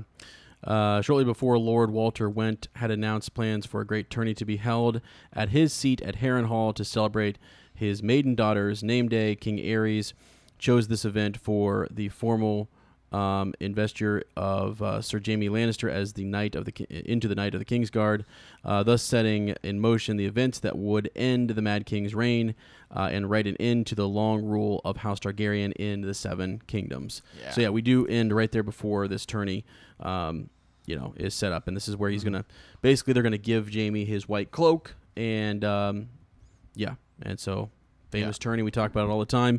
A lot goes down there and what have you. So yeah. So next week, we're I think we're actually going to be doing two chapters, just because they're both, they're in a way they're both kind of short. Robert's Robert's Rebellion is actually only like two pages, um, in in this book. So you, so you have kind of the tourney at Harrenhal, the events that lead up to Robert's Rebellion, and then Robert's Rebellion. Yep. So yeah. Wow. Okay. So that was a long one, but uh, we wanted to kind of get in some more intel on. on Aerys. Um, this is everything that sets up the first book. So. Yeah, it is. It is. So, so, and again, next week's Maester Study will be kind of uh, detailed as well, too, mm-hmm. as we get into um, Tourney and uh, Rebellion. Yeah. So, okay, uh, let's dive into the um, let's dive into the reread here. Uh, yeah. We are into... So we are in uh, Eddard six, I believe. Yep. So last week we were in John Four. Is the way these chapters kind of work uh, these past few weeks. It's like Eddard, John, Eddard. So, mm-hmm. um, so last week we were in John four, and where uh, Samwell Tarly had appeared in the yard while John is training the other recruits. Uh, Sir Alistair Thorne had ordered Sam to be beaten, and he yields. And John and his friends aid the new recruit. And uh, later he talks with Sam, and he convinces the other recruits to go easy on him, despite Alistair Thorne's commands. So, two weeks ago, and the last time we were in Eddard. Uh, Ned had spoken with Grand Maester Pycelle about Lord John Arryn's final days. On his ways back, he finds Arya training to be a water dancer. Later, he is visited by Littlefinger, who finds um, finds uh, Lord Arryn's household remaining in King's Landing. Mm-hmm. Uh, and then this week, we're in Eddard six. Ned and the small council deal with policing problems caused by the upcoming tourney. After the meeting, Jory Cassell reports to Ned on interviews with John Arryn's remaining household. The report includes mention of visits by Lord Arryn and Stannis Baratheon to a brothel and an armorer. Ned orders Jory to identify the brothel and uh, goes to visit the, the armorer himself. There he discovers an apprentice named Gendry, who looks astonishingly like King Robert. Yeah. Is yep. it Gendry or Gendry? Yeah, I, again, that's hey. I've always, you know, back in the day, it's so people call him Gendry, but uh, the audiobook says Gendry. You know, it's so, true. I'm gonna call know. him Gendry. Yeah, well, I think Ma- if Sir I Matt- just if I just read it though, that's how I would read it. I would not say Gendry. Yeah. Okay. Except for that E sometimes makes that uh, G say Gen. Gen. Uh, just yeah. Saying. So, it, uh, but no, it's it's however you want to say it. You know, mm-hmm. Gendry, Gendry. How do they say it in the show? Gendry. Gendry. Okay. Yeah. And you've said it that, that way for years, so that's what we're going to say. We're going to say Gendry. Yeah. Uh, which is fine. Um, and yeah, this is basically a, a lot of what I want to talk about in this chapter has to do with, with Gendry, but uh, I guess we'll we'll kind of set this up and, and, and get there. Some important uh, parts from the start of this is that the, the Hand's Attorney um, is causing a ba- bunch of knights, bunch of uh, free riders, um, you know, uh, men and ladies in attending, all this type of stuff are coming with each night. So each night is kind of bringing uh, a host of people. And uh, for, for that whole host, there's uh, even more thieves mm-hmm. in the city. And so uh, uh, Janna Slint is the mm-hmm. is the commander of the City Watch. And he comes up later. He's someone who you guys will probably know from uh, the show and later in the books. He's someone who is, is, is a thorn in mm-hmm. the side of uh, Jon Snow and, and company later on. So, yeah, I just I, right here. Um, so I just find it interesting. Just right, right off the bat, you right off the bat, you have uh, Lord Renly uh, talking to Janna Slint. He says, "If you cannot keep the king's peace, Janos, perhaps the City Watch should be commanded by someone else." Or someone who can, which is uh, you know immediately what Tyrion does in, in the next book. He that's like one of his first acts as Hand, as he gets rid of James yeah. Slint. Yeah. Well, yeah, she's treacherous, and, and sort of the way in which he um, is either bought or paid off by Littlefinger or whatnot. You know, it's it's just not uh, not good. But I mean, it's crazy because uh, of the betrayal. Ned actually gives him men from his own house yeah, here to kind of help keep the peace, you know, and that's that's what he's in there complaining about. And mm-hmm. so um, they hire, what, fifty, fifty new About men, fifty men, yeah, and then twenty from his own household guard. And he tells Littlefinger, if you can find millions of coin for the freaking, uh, you know, Hand's Tourney, then you can... Mm-hmm. Find uh, and Ned, enough yeah, Ned to, hates the fact that it's called the Hand's Tourney because he wants right. nothing to do with it. Right, yeah. Yeah, the, the realm prospers from such events, my lord, Grand Maester Pycelle said. They bring the the great, the, the chance of glory, and the lowly a respite from their woes, and puts po- coin in many a pocket, Littlefinger adds. Every inn in the city is full, and the whores are walking bow-legged and jingling with each step. Yeah, and you know, the, the, uh, they're actually, they have a point, um, but... Not, uh, it's true in the days of old that the attorneys did do those things, mm-hmm. um, but not when the crown is this much in debt. Is right. sort of Ned's point, right? It's well, like yeah, he sees the value in attorneys. You know, and things, in uh, in modern in modern times, um, it, it, something something that's kind of I guess similar is the. Have you ever looked? Have you ever read like the news articles about the Olympics mm-hmm. and when uh, towns are being chosen? Right. Is that like oh, it's great, but they have to spend so much money on building these stadiums, and then like they don't know what to do with them afterwards. Right. Like, what do we do with this like Olympic stadium? Right. So yeah. Some people are like, it's, it's it's great to get it because it shows, but you have to invest so much money. Right. Yeah. And then what do you do with all that afterwards? Because it's yeah. just it's set up so like specific. Can turn into a ghost town or you know. Something yeah, absolutely. Afterwards. Yeah. So. Yep. So, um, but anyways, after he's done with the, the small council there, I think they kind of. Uh, Uh, they're they're prepping for it. He's they're getting the, the city under control, you know. Mm-hmm. And um, and there's there's there's a little foreshadowing here.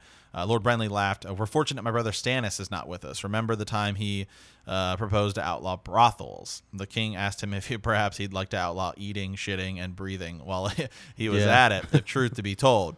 Um, then it just talks about his marriage and how he goes into bed marching like a man to a battlefield. Yeah. But uh, Ned had not joined their laughter. I wonder about your brother Stannis as well. I wonder what he intends when he in, uh, intends to end his visit to Dragonstone and resume his seat on this council. Yeah, it's super. Uh, it's one of those things where you're like, wait a second. There's there's a council member that's not there. Mm-hmm. You know, what what is he doing? Why did he leave? Mm-hmm. You know, and it, this this mystery surrounding uh, Jon Arryn's death, mm-hmm. you know, that Ned is is looking into, and um, we're gonna learn more about who was with Jon Arryn in some of his last days. Mm-hmm. Um, so yeah, so he heads back up to the Tower of the Hand, um, and he summons Jory just to kind of fill him in on, you know, I need I need twenty men to kind of uh, head out and, and and help, you know, there. Um, and while he's waiting for Jory or for that to unfold, he looks into that book that was given to him by. Uh, Maester Pycelle, right? Yeah, the lineages and histories of the great houses of the Seven Kingdoms, with description of many high lords and noble ladies and their children by Grand Maester Mallion. Mm-hmm. Yeah, Pycelle had spoken truly. It made for a uh, for ponderous reading, yet Jon Arryn had asked for it, and Ned felt certain he had his reasons. There was something here, some truth buried in these in these brittle yellow pages. If only he could see it, but what? Mm-hmm. Talks about that it's over a century old. Scarcely a man now alive had been born um, when Mallion had compiled his dusty list of weddings, births, and deaths. Mm-hmm. Yep. So he opens it to the section of House Lannister, turns the pages slowly, hoping uh, to find something. And then it just talks a little bit about their Lannister family history. Um, trades all the way back to Lan the Clever, a trickster from the Age of Heroes who was no doubt legendary as Bran the Builder. But... Uh, we learn a little bit more about Lan the Clever. Um, yeah, he kind of wishes he would have had uh, some of his wit here to figure out what yeah. the heck is going on uh, in this book. But yeah, yeah, go ahead. yeah, yeah. he ends up. He ends up. He, really, what ends up happening is he uh, kind of gets. He kind of tricks the Casterlys out of Casterly Rocks with no weapons. Mm-hmm. He steals gold from them, and uh, Ned. Uh, yeah, it says Ned wishes he was here now. Um, then Jory kind of comes in. I promised the city watch twenty of my guard until the tourney is done. Um, and then he kind of, and then they they talk about the stable boy because right. they're still looking for that stable boy, which is yeah. So they had sent Jory out to actually go question uh, some of Jon Arryn's, you know, like the knight, um, the the um, his his squire, you know, who then became a knight, and some of the his other household members, servants, mm-hmm. and things. Um, and so one of them that they were they were looking at was this stable boy. And basically, um, you know, not much came from this stable boy at all, mm-hmm. really. Um, so, yeah, he just he just talks about, you know, uh, that he never... He talks about what the hand, the former hand, you know, used to give the lad coppers. Um, let's see. Wait a second. Wait a second. Is that... Is that yeah, he used to give the lad coppers on their Uh, name day, uh, he says, uh, he had a way with horses, never rode his mount too hard, and brought them carrots and apples, so they were always pleased to see him. Um, he is questioning the stable boy, right? Mm-hmm. Okay. Yeah, yeah, yeah. He's he's questioning the stable boy, and then he's he basically just gets kind of information, um, and then they kind of learn about where Jon Arryn was going, um, and this is where they start talking about the person who I think we believe we know is Sir Hugh, right? Mm-hmm. As, where he talks he talks to a serving girl. Um, he says uh, she said Lord Jon had been reading more than was good for him, and that he was troubled and melancholy over his youth son's frailty.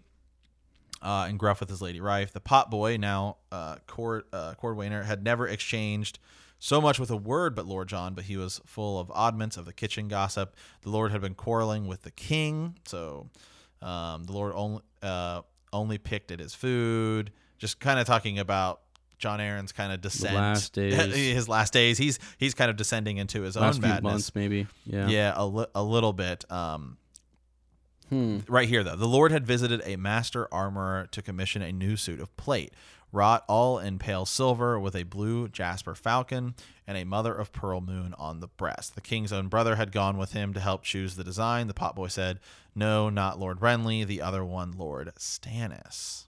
Mm-hmm. Which is interesting. It isn't, it, it, like, that is weird because Stannis Baratheon is just not going to go.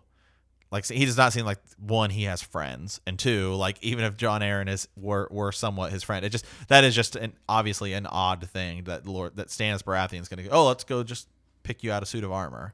You know what I mean? That is like right. The last thing he like he seems like he would do. He'd be like, pick it out yourself. Like, oh yeah, exactly. Yeah. So and- he so the, the real reason I think he brings Stannis is so he. You know, he has someone to confide in. And yeah, someone, he's King's and, brother. And, yeah, and, yeah. And, and Stannis can look and be like, this is definitely Rofford's yeah. son. Yeah, right. Yeah, and what's interesting, and don't forget this, so right here, I just noticed something as I'm doing this reread. Uh, the Lord had visited the master armorer to commission a new suit of plate, as you just said, uh, silver with a blue jasper falcon uh, and a mother of pearl moon on the, the breast.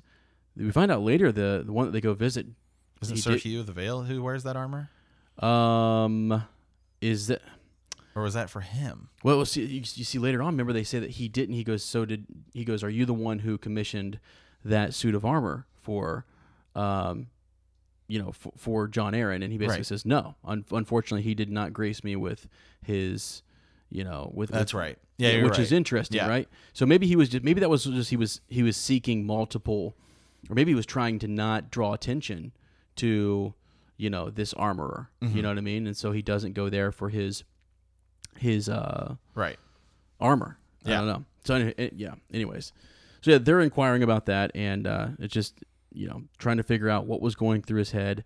And then yeah, he says, says, yeah, he often went riding with Lord Stannis. And right. Stannis again, Ned thought he finds that really curious. Jon Arryn had been, as he had been cordial, but never friendly. Um, And while Robert had been riding north to Winterfell, Stannis had removed himself to Dragonstone. Mm-hmm. So yeah, so yeah. Ned's Ned's just Ned's starting to put some of the, the pieces together here. Um, uh, he says they visit they visited a brothel, and he says the the Lord of the Eyrie and the Hand of the King visited brothels with Stannis Baratheon. Again, right. this, again, no, this seems like Not nothing likely. that Stannis would ever do. It's suspicious, yeah, it's yeah, suspicious absolutely. that they're doing this, and, and so this, and the, the, this boy they're questioning insists it's true. Right. They take guardsmen with him. Um, Ned asks which brothel. The boy doesn't know. Mm-hmm. Yep. And then the question becomes like, at what point do we just call Stannis and ask him? Mm-hmm. You know, when do we send? When do we send for him? And he's not ready to do that yet. He wants to kind of figure out more to this because, um, you know, it's it's troublesome. It's just right. it's very interesting. Which man is like one of the worst things, Ned. I know. Had Ned because if, if Stannis call were Stannis if Stan, back. if Stannis were there, like. Yeah, I know. Things Joffrey would not be ascending to the throne. When even like, Renly went, might have fallen in line a little bit more. You know mm-hmm. what I mean? So, although then again, I don't know because then then Ned wouldn't be taking capture. Well, no, because next chapter. Mm-hmm. Uh, I mean, now we're playing What If, but it's fun. So, mm-hmm. because next chapter, Catelyn's going to take Tyrion. Yeah, I think that's that chapter yep. is next. Yeah. So Tywin is already dealing with that. So if Stannis were here, Stannis' army. Would I don't know though, but then then Stannis could call out Cersei, and they might have might be nothing they can do about it. Right. That's only, of course, if Robert were to die. If Robert, so, if, so yeah. Robert's still alive. A lot of what ifs. Yeah. A lot of what ifs. Yeah. yeah. But it's it's it's fun. No, it's, yeah, I get you.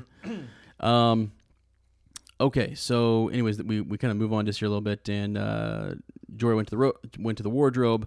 Uh, Lord Renly um, is brother to Lord Stannis, as well as the king. Mm-hmm. Um, yet it seems that he was not invited on these rides. Mm-hmm. Uh, Ned was not sure what to make of Renly, with all of his friendly ways and easy smiles. Um, a few days past, he had taken Ned aside to show him an exquisite rose gold locket. Inside was a miniature, um, what was a miniature painted in the vivid mirror style of the lovely girl, of a lovely young girl with doe eyes and a cascade of soft brown hair. Mm-hmm. Renly seemed anxious to know if the girl reminded him of anyone, and when Ned had no answer but a shrug, he seemed disappointed. Mm-hmm. Uh, the maid was Loras Tyrell's sister, Marjorie, he confessed.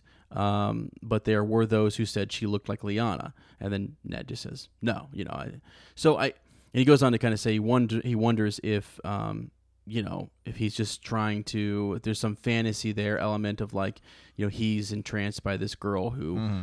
looks like Lyanna, you know, and, uh, whatever. But anyways, the whole, the whole conversation struck Ned as passing queer. Mm-hmm. So, yeah. Yeah.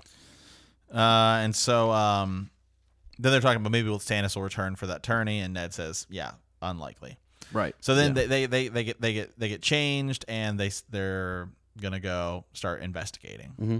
Yeah, in, investigating people. So he yeah. sends he sends Jory to the, the whorehouses, mm-hmm. uh, and so he's uh, he's like, "Yeah, I'm sure the men will be glad to help." Uh, right. Yeah, yeah, with that, and then Ned uh, is gonna Ned wants to go talk to this go talk to this armorer. Yeah, they head down to to the to the Street of Steel, mm-hmm.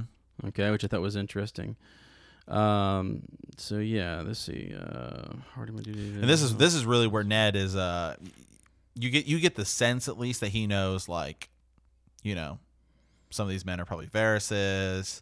Some of these men are. Oh yeah, just things being yeah. watched and things. Mm-hmm. Yeah. Yeah, so so anyways, let's read here a little bit. Um, as Lord Lord Eddard uh, passed beneath the King's Gate into the stink of the city, uh, his gray and white cloak streaming uh, from his shoulders, he saw eyes everywhere, as you said, uh, and kicked his mount into a trot. His guard followed. Um, the Street of Steel began uh, at the market square beside the river gate, and um, you know it was it was uh, or it was otherwise named the Mud Gate. You know it was commonly called that. And so as he gets a little closer here, um, they see, oh my gosh, this is this is something I wanted to point out. People were kind of coming into the city. Those knights that we had talked about were coming in and out of there. Um, he hears it. Well, it's just interesting. Remember remember the part where Arya is um, yelling out, um, she's selling things in the street? Yeah. You, you get, I, I just thought it was funny because it stood out like this. In, in the shadow of the, of the wall, farmers stood beside their wagons bellowing, apples, the best apples, cheap at twice the price, um, and blood melons, sweet as honey, turnips, onions, roots. Uh, here you go, here you go, turnips. I just thought mm-hmm. it was kind of funny because I'm like, oh god. Th- so it's just describing the sounds and stuff. But later on, you know, at least in the T V, is does that happen in the book where she's selling those, um, the the clams? Yes. The, yeah. Yep. Yeah. Okay. So, uh, but anyways, so as he's headed through that uh, mud gate. Uh, the first rider through the gate carried a long yeah. black banner. Yeah, the silk rippled in the wind uh, like a living thing. Across the fabric was a, was uh, blazoned a night sky slashed with purple lightning. "Make way for Lord Beric," the rider shouted. Uh, and so it's Beric Dondarrion, you know? Yeah. Uh, just super cool. He comes in there, and they, they kind of call out to him, uh, "Here to fight in the hand's tourney, my lord." And he says, "Here to win the hand's tourney." Yeah, just a cool guy. Although, just, let me know. just go ahead and say that I think, well, he does. He doesn't win um, no. at all. Beric Dondarrion, I, I still question how good is he as a knight. I don't know. He, he's sort of he's sort of like an up and coming guy who's like, I just consider him average to above average. Okay, you know, like nothing. I mean, great. to be fair, he, to be fair, he does get killed by the mountain like six times, but he is fighting the mountain. So well, yeah, but it's, but I mean, like, um, you know, no, it's actually that's the first time he gets killed. Yeah. Right, um, and then the other times he gets killed, it's basically in. Are they in trial by combat situations or not? Is well, the one justice? the one is with the hound. The one is with the hound, but um, I'd have to go look. He's he's just slain in battle a couple of times, and they and, yeah. they, and they bring him back. Um, Yeah, I don't know. And he's losing more and more of himself each time he's brought right. back. Now, what's interesting I is... I think he's losing more and more is what's happening. Is true, true. But, but, you know, once you lose an eye, then it's a lot harder. You yeah. know, then, yeah. He's betrothed, though, to, to one of the Danes. Yeah. Which is, you got to be a pretty, you know, outstanding guy to, to be in, yeah. in cahoots with them, I think. So, uh, but I thought that was neat. So he's passing by. Um, and uh, we continue down to the street. They basically find the armorer. Mm-hmm. Um, Uh, Toho Mott, mm-hmm. is that his name? Mm-hmm. Uh, and so you know that basically he gets wine for the for the king's hand, and right. you know he's he's kind of running around trying to. Here's here's where uh, Sir Ezra's. Go ahead and say it. Get, get, get your line out here. Which one? Which what are we talking about? Uh, he's talking about uh, what he's wearing. Oh yeah, where where um, what Toho Mott's wearing. What? Yeah, he's wearing that uh, that saf- that sapphire, right? Yeah, he, yeah. He wore a black velvet coat with hammers embroidered on the sleeves and silver thread. Around his neck was a heavy silver chain and a sapphire as long as as large as a pigeon's egg. Right, and so if you remember on Fall Out Friday, we were talking about moonstones, rubies, and sapphires. Well, we, not sapphires, but I'm throwing sapphires in the mix now. Yeah. Uh, because he's wearing this big, you know, it's wearing he's wearing it around his neck. Mm-hmm. Um, it was held on on a silver chain, and so I thought as soon as I read that, I was like, wait a second! I just asked everybody on Friday to go check out where all these different, you know. Well, uh, it's interesting because um, stones and rubies. A, as as we go here, um, obviously Toho Mott's talking about how his his work is costly. He makes no apologies for that, my lord. Um, and we know that he is one of the only people. Yep. Who he, they they just they spend a lot of time talking about just how good he is, and they say that he's one of the only people who even knows the ancient way of um, to work Valyrian steel, and to, and to know that you kind of have to know some spell work. Yep, exactly. So then you, uh, you know, we're just tossing around the total idea that he could be uh, a glamour. It's a glamour. Yeah. There, there's there's more more more to Toho than meets the eye. You know, in the show he's he's put off as this guy who's kind of a gruff, mean old guy or whatever, but like he seems like he's just a master at, at what he does. He's also trying to sell mm-hmm. him on some of his some of his stuff. He knows how to um, to mix color into the metal, mm-hmm. so that was a, that's a big thing. Um, they say they had no other, no other people could do it. Right, exactly. And so he does know how to how to work Valyrian steel. So there's that whole bit of spell work. You kind of have to know some of the spells. Plus, he's wearing a sapphire around his neck, and he's also harboring um, one of Robert Baratheon's bastards, supposedly. Mm-hmm. You know. Uh, we think. Mm-hmm. So. Yeah, yeah, and so yeah, and so right here, just interesting. This is where it talks about um, the hand did call upon me, um, but he did not honor me with his patronage, um, which is interesting because clearly he's he seems like the best armorer in the city. So if you did want like a really nice, right? It was. I, I right. think it was. I mean, I, it's obviously a front is why he's yeah why he's going to him, but mm-hmm. you know. Yeah. So anyways, they, they every time they came there though, they wanted they asked to see the boy. Right. And, you know, uh, Ned just kind of plays along. He's like, well, I want to see the boy, too. And mm-hmm. that's why I'm here, you know. Mm-hmm. And so they go to the back and they basically uh, bring out this yeah, boy. Real quick, though. Doesn't Jon Arryn actually get that armor made? Because isn't he buried? Or he's like, when they, they. I think he does make it. I think it's made. Someone else has does have it made. I, yeah, I think my point was just that he doesn't choose this armorer. And it was maybe to keep the attention away right. from this, this what's happening here. Yeah. You know what I mean? So, um, yeah. Uh, but yeah, yeah, they, yeah, they asked, they asked to see the boy. He says, I want to see him as well. And he says, as you wish. Um, and then, you know, the, basically he comes out he was, he's, he says, the master code called over a tall lad about Rob's age, his arms and his chest corded with muscle. This is Lord Stark, the new hand of the king. He told the boy, um, uh, as, uh, it says, He told the boy as Ned looked at him through sullen blue eyes and pushed back sweat-soaked hair with his fingers. Thick hair, shaggy and unkempt, as black as ink. The shadow of a new beard darkened his jaw. This is Gendry, strong for his age, and he works hard. Show the hand the helmet you made, lad. And Gendry doesn't want to show it because mm-hmm. it's it's shaped like a bull, right? Yeah. Um, and then he says, Gendry's like, it's not for sale. Toho Mott basically says, if he wants it, you're you're going to give it to him. And he right. says, I made it for me. Um, yeah, because he's often called bullheaded and stuff mm-hmm. like that, and so um, yeah. And then Lord Stark says, you know, that he's done nothing wrong. Um, he has some questions. He says he asks about what did you and Jon Arryn talk about. He says, uh, what sort of questions? How how was I, and uh, how well was I treated, and if I liked the work and stuff about my mother, who she was, what she looked like, and all. He says, what did you tell him? The boy shoved a fresh. Uh, fall of black hair off his forehead. She died when I was little. She had yellow hair, and sometimes she used to sing to me, I remember. She worked in an alehouse. Did Lord Stannis question you as well? The bald one? No, not him. He never said no word, just glared at me like I was some raper who had done in for his daughter. And I'm sure Stannis uh-huh. is ticked, you know, just because it's one of Robert's bastards, and Stannis is not really about that. And also... Right, the realization, though, is probably dawning in Stannis that's pissing him off, too. Yeah, because... Which is like... He's realizing what Jon Arryn is getting to the bottom of here, mm-hmm. which is look at the hair color, look at the jawline, yep. look at the eyes. Because we you know, know Stannis knows. And he, yeah, Stannis, th- Stannis flat out is like, that's no. Well, and at this point also, Stannis is very familiar with Edric Storm. Yep. Too. So he knows what that bastard looks yeah. like, and he can see what this bastard looks yeah. like. You know, Stannis, so. the thing, the Stannis, you know, not that these guys, not that these kids have a claim to the throne, which Stannis knows. I mean, he knows they have no, mm-hmm. they have no claim to this, the throne. I mean, yeah. maybe they do, but I don't think Stannis. Stannis to me only seems like he really wants to become king because Robert dies. It doesn't seem like he just right, he yeah. wants to usurp usurp no, him mm-mm. or anything. Uh-uh. He he's more ticked off that he that he doesn't get Storm's End, which he feels is rightfully his, rather than. He gets Dragonstone. Right, yeah, because he conquered. Yeah, right. Yeah, exactly. Yeah. Uh, but he Stannis never seems like he wants to usurp him. Right. Mm-hmm. Yeah, so eventually they kind of finish um, the questioning there, but just, you know, the, the yellow hair. We're going to get back to this. We're going to finish mm-hmm. this chapter, and we're going to have a big discussion here. Just the yellow hair, she used to sing to him. She worked in an alehouse. That's what he knows. That's what he tells, mm-hmm. you know, Jon Arryn, and that's what he tells, you know, and, and his age. I mean, he's about Rob's age is yep. what this says.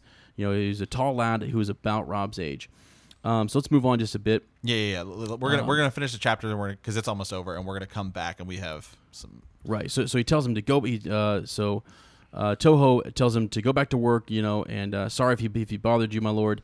Um, he walked back to the house with the with the master, uh, and then uh, Ned says, "Who paid the boy's apprentice fee?" Mm-hmm. And uh, Mott kind of looked at him fretfully, like, you know, you saw the boy. He's strong. He's big. Look at those hands. You know.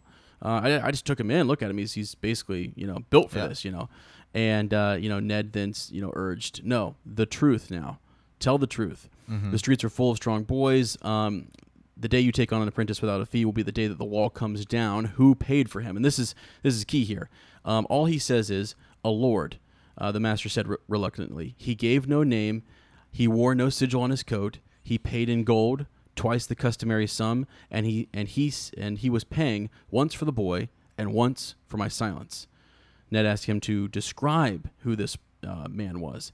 He said he was stout, round of shoulder, not so tall as you, brown beard, but there was a bit of red in it, I'll swear. He wore a rich cloak, that I do remember, heavy purple velvet worked with silver threads, but the hood shadowed his face, and I never did see him clear. He hesitated a moment. My lord, I want no trouble. And, uh, you know, basically he says, you know, uh, none of us want trouble, but I fear these are troubled times. You know who the boy is. He says, I'm only an armorer, my lord. I I, I know uh, what I'm told. Uh, and then he says again, you know who the boy is, Ned repeated mm-hmm. patiently. Um, that is not a question. Uh, and then the maester says, or the, the master says, um, the boy is my apprentice. And basically, so he's not going to, he kind of shows Ned that he's not going to speak out loud mm-hmm. uh, and, and say who this boy is. Truly yeah. is. He's been told to keep yeah. silent. He's paid yeah. for silence. He looked in the eye. Who he was before he came to me is none of my concern. Right. And then Ned Ned finishes it and he says, uh, "If that day ever comes, when Gen- if the day ever comes when Gendry would rather wield a sword than forge one, send him to me. He has the look of a warrior. Until then, you have my thanks." Yeah. Um, which is pretty much the same way. This scene is almost the same way it happens in in the show. Yeah, except for you just get this. So we're we're gonna break a couple things down uh, first. So Lord Arryn um, does not know who the mother is. No. Doesn't Very seem like it. Key. Neither does Stannis. Mm-hmm. And they both ask the question, who is your mother? Describe your mother. Tell us more about her. Now, the person who brought um, you know, this young boy here to uh, work with this blacksmith, I bet that person does know who the oh, mother I would, is. Oh, I would imagine. Right? Okay. Well, they would ha- they would they would have to. You would think. I mean, yeah, you you, you would think they definitely know who the father is because they're paying, you know, for this boy to be apprenticed here and mm-hmm. to be, you know, to have um, they paid twice, for, once more for for the silence mm-hmm. on the on the whole matter.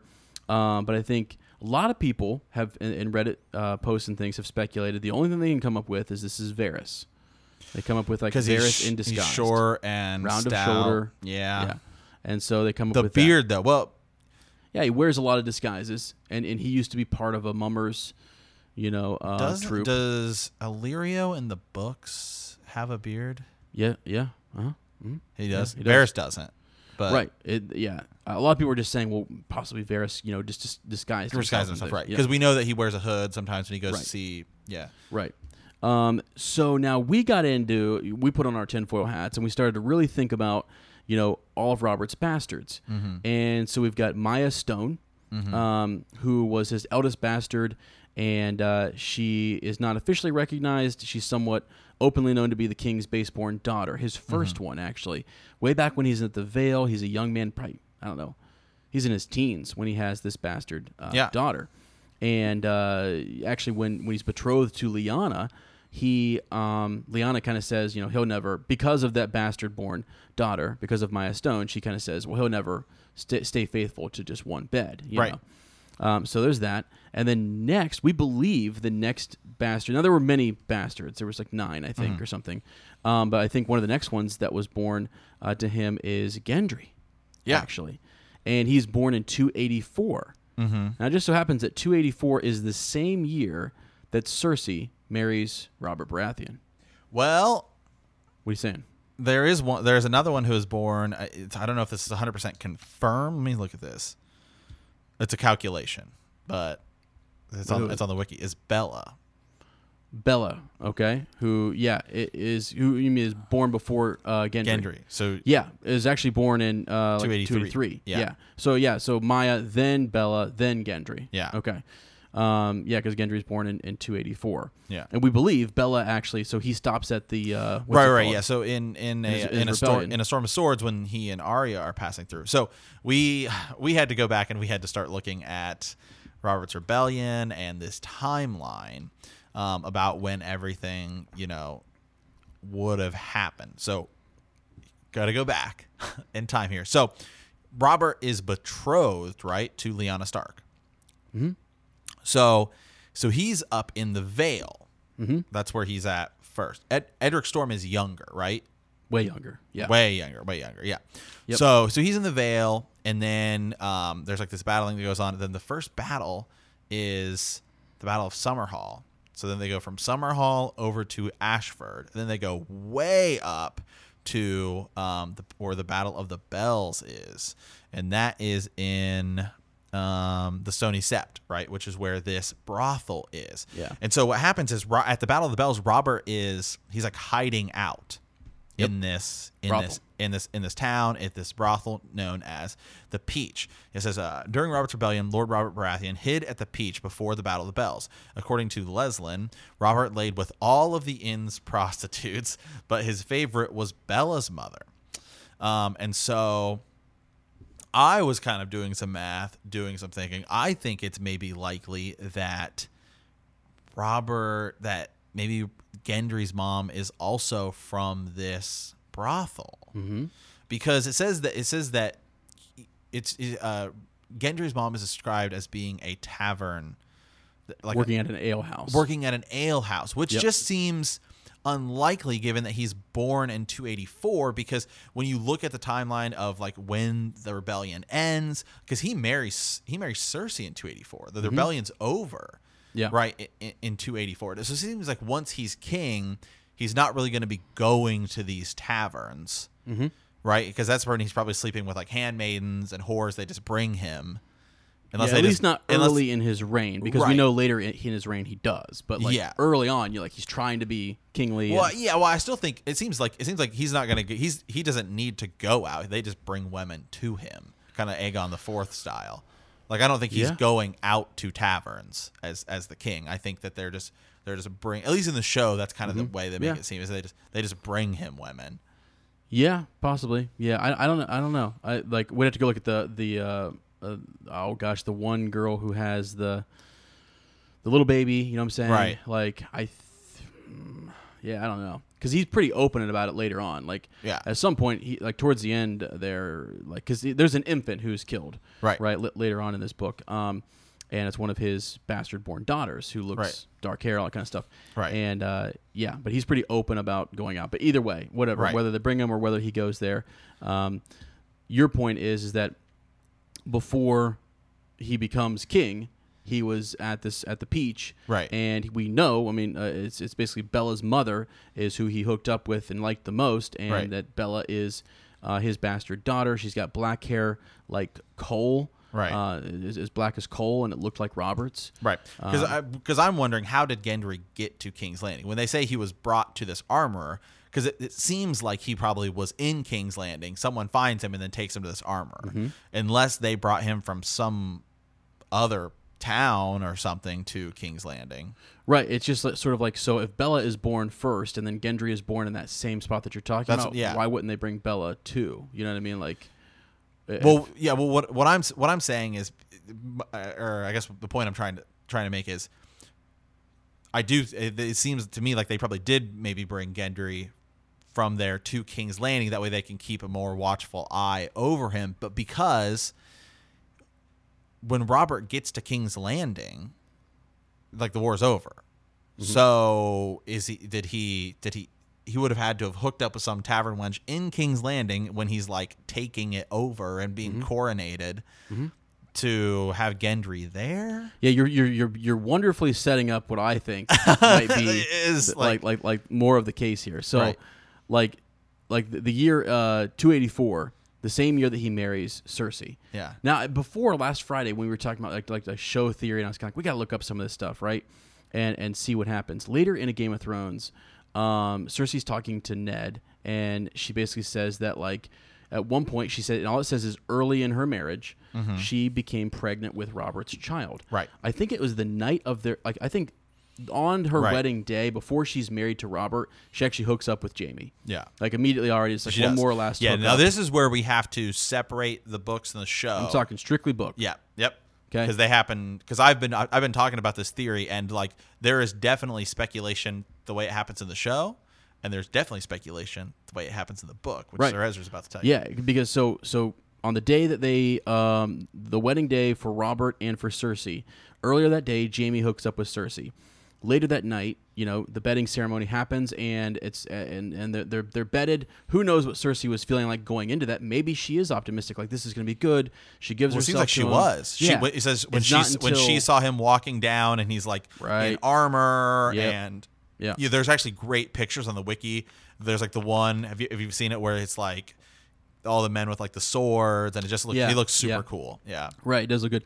So uh, it's not until he calls her in his drunkenness, or maybe what maybe it wasn't drunk. I can't. Maybe I'm making that up. But like he, at some point, he calls her Lyanna. Yeah, and that is where she's sort of like, oh no, like yeah. that. I mean, that just sticks with her. Maybe it happened more than once, but it definitely happened the first mm-hmm. night there. So it says that she gets pregnant with a ch- with his child. Yeah, and she tells Ned that um she uses that she gets rid of the child. Right, that she gets rid of the child, and by and she insinuates that it's using. Um, the potions and right. things and, you know, drinks things Moon's to kind of abort the well, abort the child possibly, but she doesn't say that though. She doesn't actually say that, she, that the child is killed. It's just gotten rid of, like right. it's it's done away with, and so that her and Jaime kind of plotted to do that. Right. And so if that conception happened in two eighty-four, and then later that year, um, you I mean you have Gendry born that same year. Right. I just kind of think if you're if you're as because Sir Matta just said, possibly once the war is over and you're trying to be kingly and you're being you're being watched more. You can't right. just go out and like hit up every whorehouse. It's possible that that could be his. Uh, that could be Cersei's son. Right. You know, it, it's possible well, that Gendry yeah, could well, be. Yeah. The other thing I'm saying, it's it's not even just about being kingly. It's like you just fought a war. Like there, like we already know that the, the Martells are plotting. The Martells are are, are not the, the yeah the Martells are like plotting against you.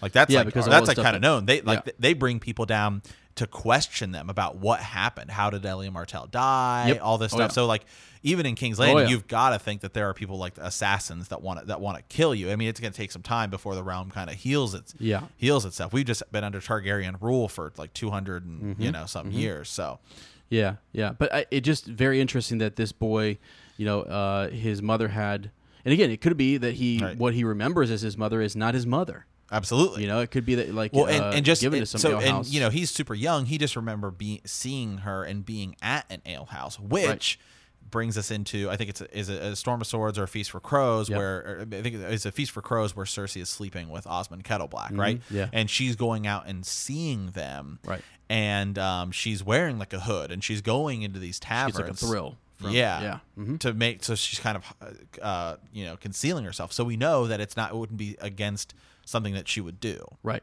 It, but it wouldn't surprise me too, as much as she loves her children and things. To like, if she actually now again, the question is, did she actually ever have a birth? Because mm-hmm. if she did, that probably would have been well known and would have been documented, right. like she had an actual stillbirth or something like that. But doesn't really say. It actually just right. says that she became pregnant mm-hmm. and that they. You know, worked to get rid of the child. Yeah. Um. So a lot of people kind of throw that out there and say there's there's no way. Right. Um. But I no. just think it's the, the reason mm-hmm. I thought about this was because this guy is wearing a sapphire. Okay. He works Valyrian steel. He's pretty high up there. Some mysterious lord who you could say is Varys. I I say actually might be somebody else. Shows up with this boy.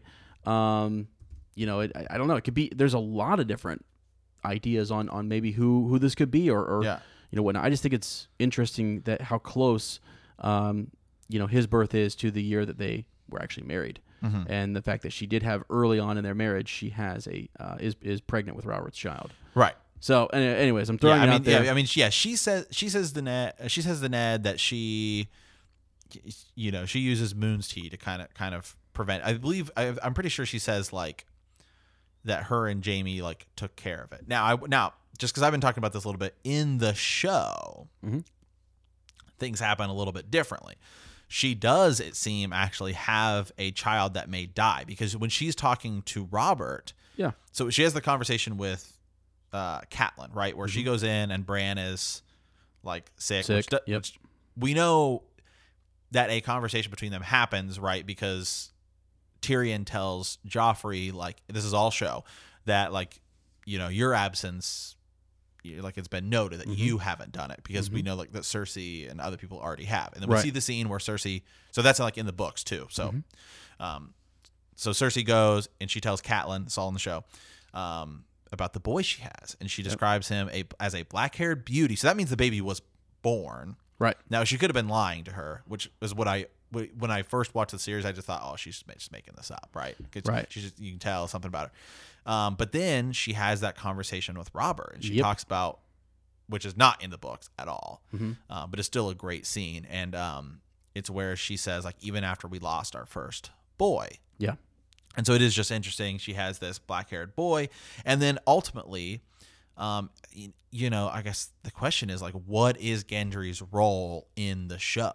Oh, dude, I'm telling you. So that, like, that, I mean, like my whole thing is that like you spend a significant. I mean, he becomes a knight. He's and a in big the book deal. Too. What is his role? Um, yeah, and that's what I mean. It's like so.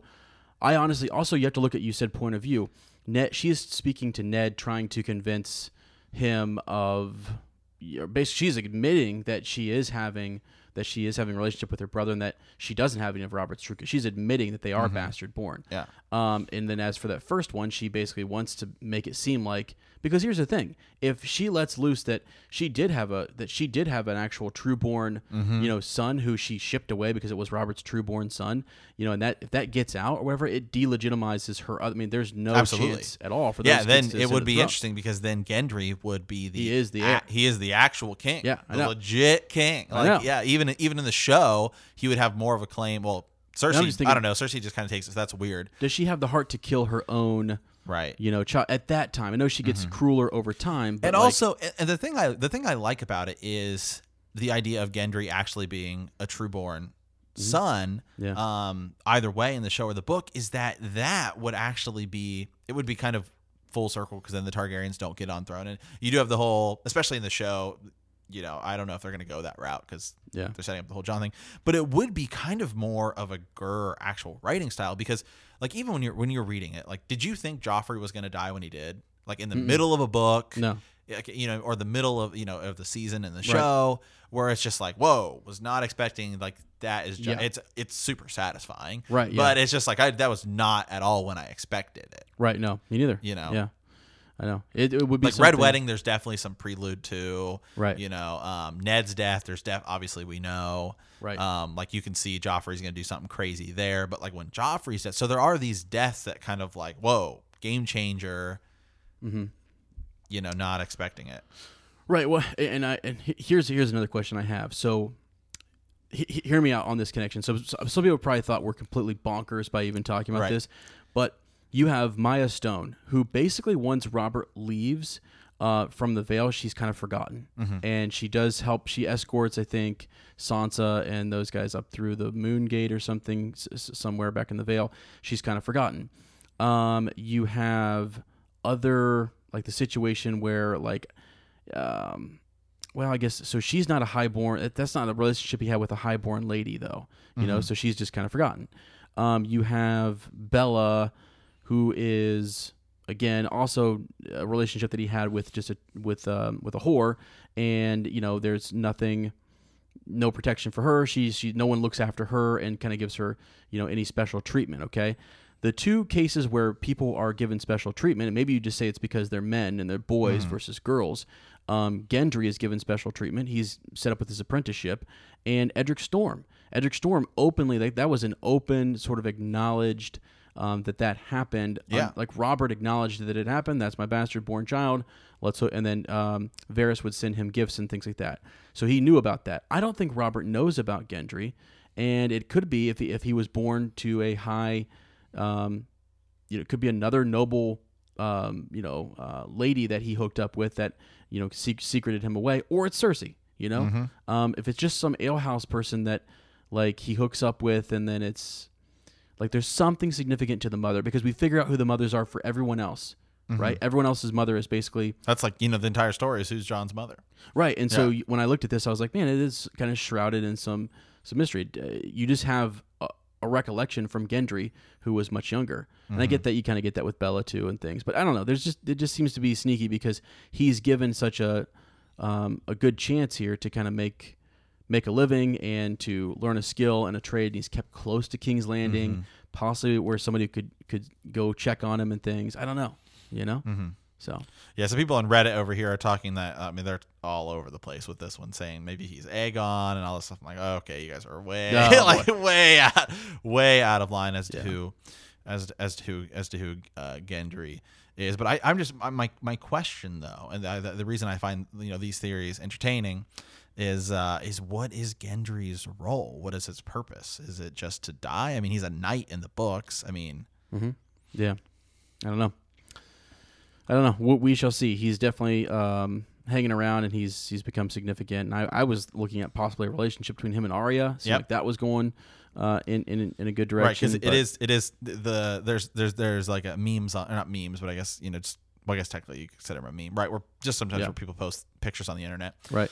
Um, just because they're not funny doesn't mean they're not a meme, but um, where it's it's the picture of Robert saying to Ned in the crypts, "We have children. We'll we'll wed our children. Right. We'll combine our houses." And then yeah. it's like Arya and Gendry. Yeah, exactly. Yeah, so. yeah. Yep. So, anywho, I don't know, guys. Let us know in Ravens. You know, um, send those Ravens to B T K Cast. Let us know what you think of uh, of of Gendry, his his origins, who is his mother. Mm-hmm. Um, you know, is it just straightforward? And that's my question. I would challenge anybody who says, "Well, it's pretty straightforward." Has anything been straightforward in this no. series? No. I don't think it has. So, so. Um, but yeah, let me know what you think. So, uh, all right. Yeah, there we go. Big one. All right, guys, we're going to head on over to uh, Send Us a Raven. We have a new, a new origin story here from Lady Jade. Hi, guys. Uh, I wanted to jump in on the origin story bandwagon. It all started with my dad because he is a legend. This is the same guy who we talked about a while ago. Remember, got stabbed at that? Mm-hmm. Like, yeah. yeah, he sounds like a legend. Yeah, he does. Um, he got me reading The Hobbit when I was a little kid and Lord of the Rings. I remember uh, his books were completely tattered from around the time, from the amount of times he read them. When I got uh, to about fifteen, he told me about Harry Potter. I read all of them about five times. So when my dad suggested a program called Game of Thrones to watch, I didn't hesitate. I was hooked from the start and decided to read the books about two years ago. Christmas last year, I bought my dad all of the books, which he is slowly making his way through. Since A Song of Ice and Fire, I've read Night of Seven Kingdoms and couldn't agree with you more. It's my favorite. Hurry up, Winds of Winter. Yeah. Yeah. Yeah. Um, yeah, that, that's awesome. You know, it's a, the the uh, role reversed there, didn't it? You know, yeah. Now she's giving her dad, you know, yeah, uh, books to read and stuff. That's super cool. Awesome. Lady Jade, I just want to know, do you like The Hobbit more than Lord of the Rings, like Sir Ezra and I? Yeah, good question. Yeah, yeah. Let us know. I'm just saying. I will go on record as saying The Hobbit is oh, better than Lord of the Rings. It's the original books. It's the original. The movies. Oh, no, no, no. Totally, we're talking books. Totally other way around. Yeah, exactly. Yeah. Oh my gosh, yeah. Yeah, glad you also read the uh, A Night of the Seven Kingdoms. So good. Mm-hmm. So great. So. Yeah. Um, okay, continue to send those origin stories to us, and you can always send us a raven at b t k cast at gmail dot com, you know, and we also follow up Friday on, uh, on mm-hmm. Fridays, so yes. every Friday. All right, guys. Well, uh, that's kind of it for us this week. Um, yeah. We want to thank you for playing the Game of Thrones. In our next episode, we will be discussing Chapter twenty-eight, Catelyn five. Mm-hmm. Uh, if you like our podcast, don't forget to subscribe, like us, write a review, leave a comment, or send us a raven at b t k cast at gmail dot com. We will see you in a week, and remember that winter is coming.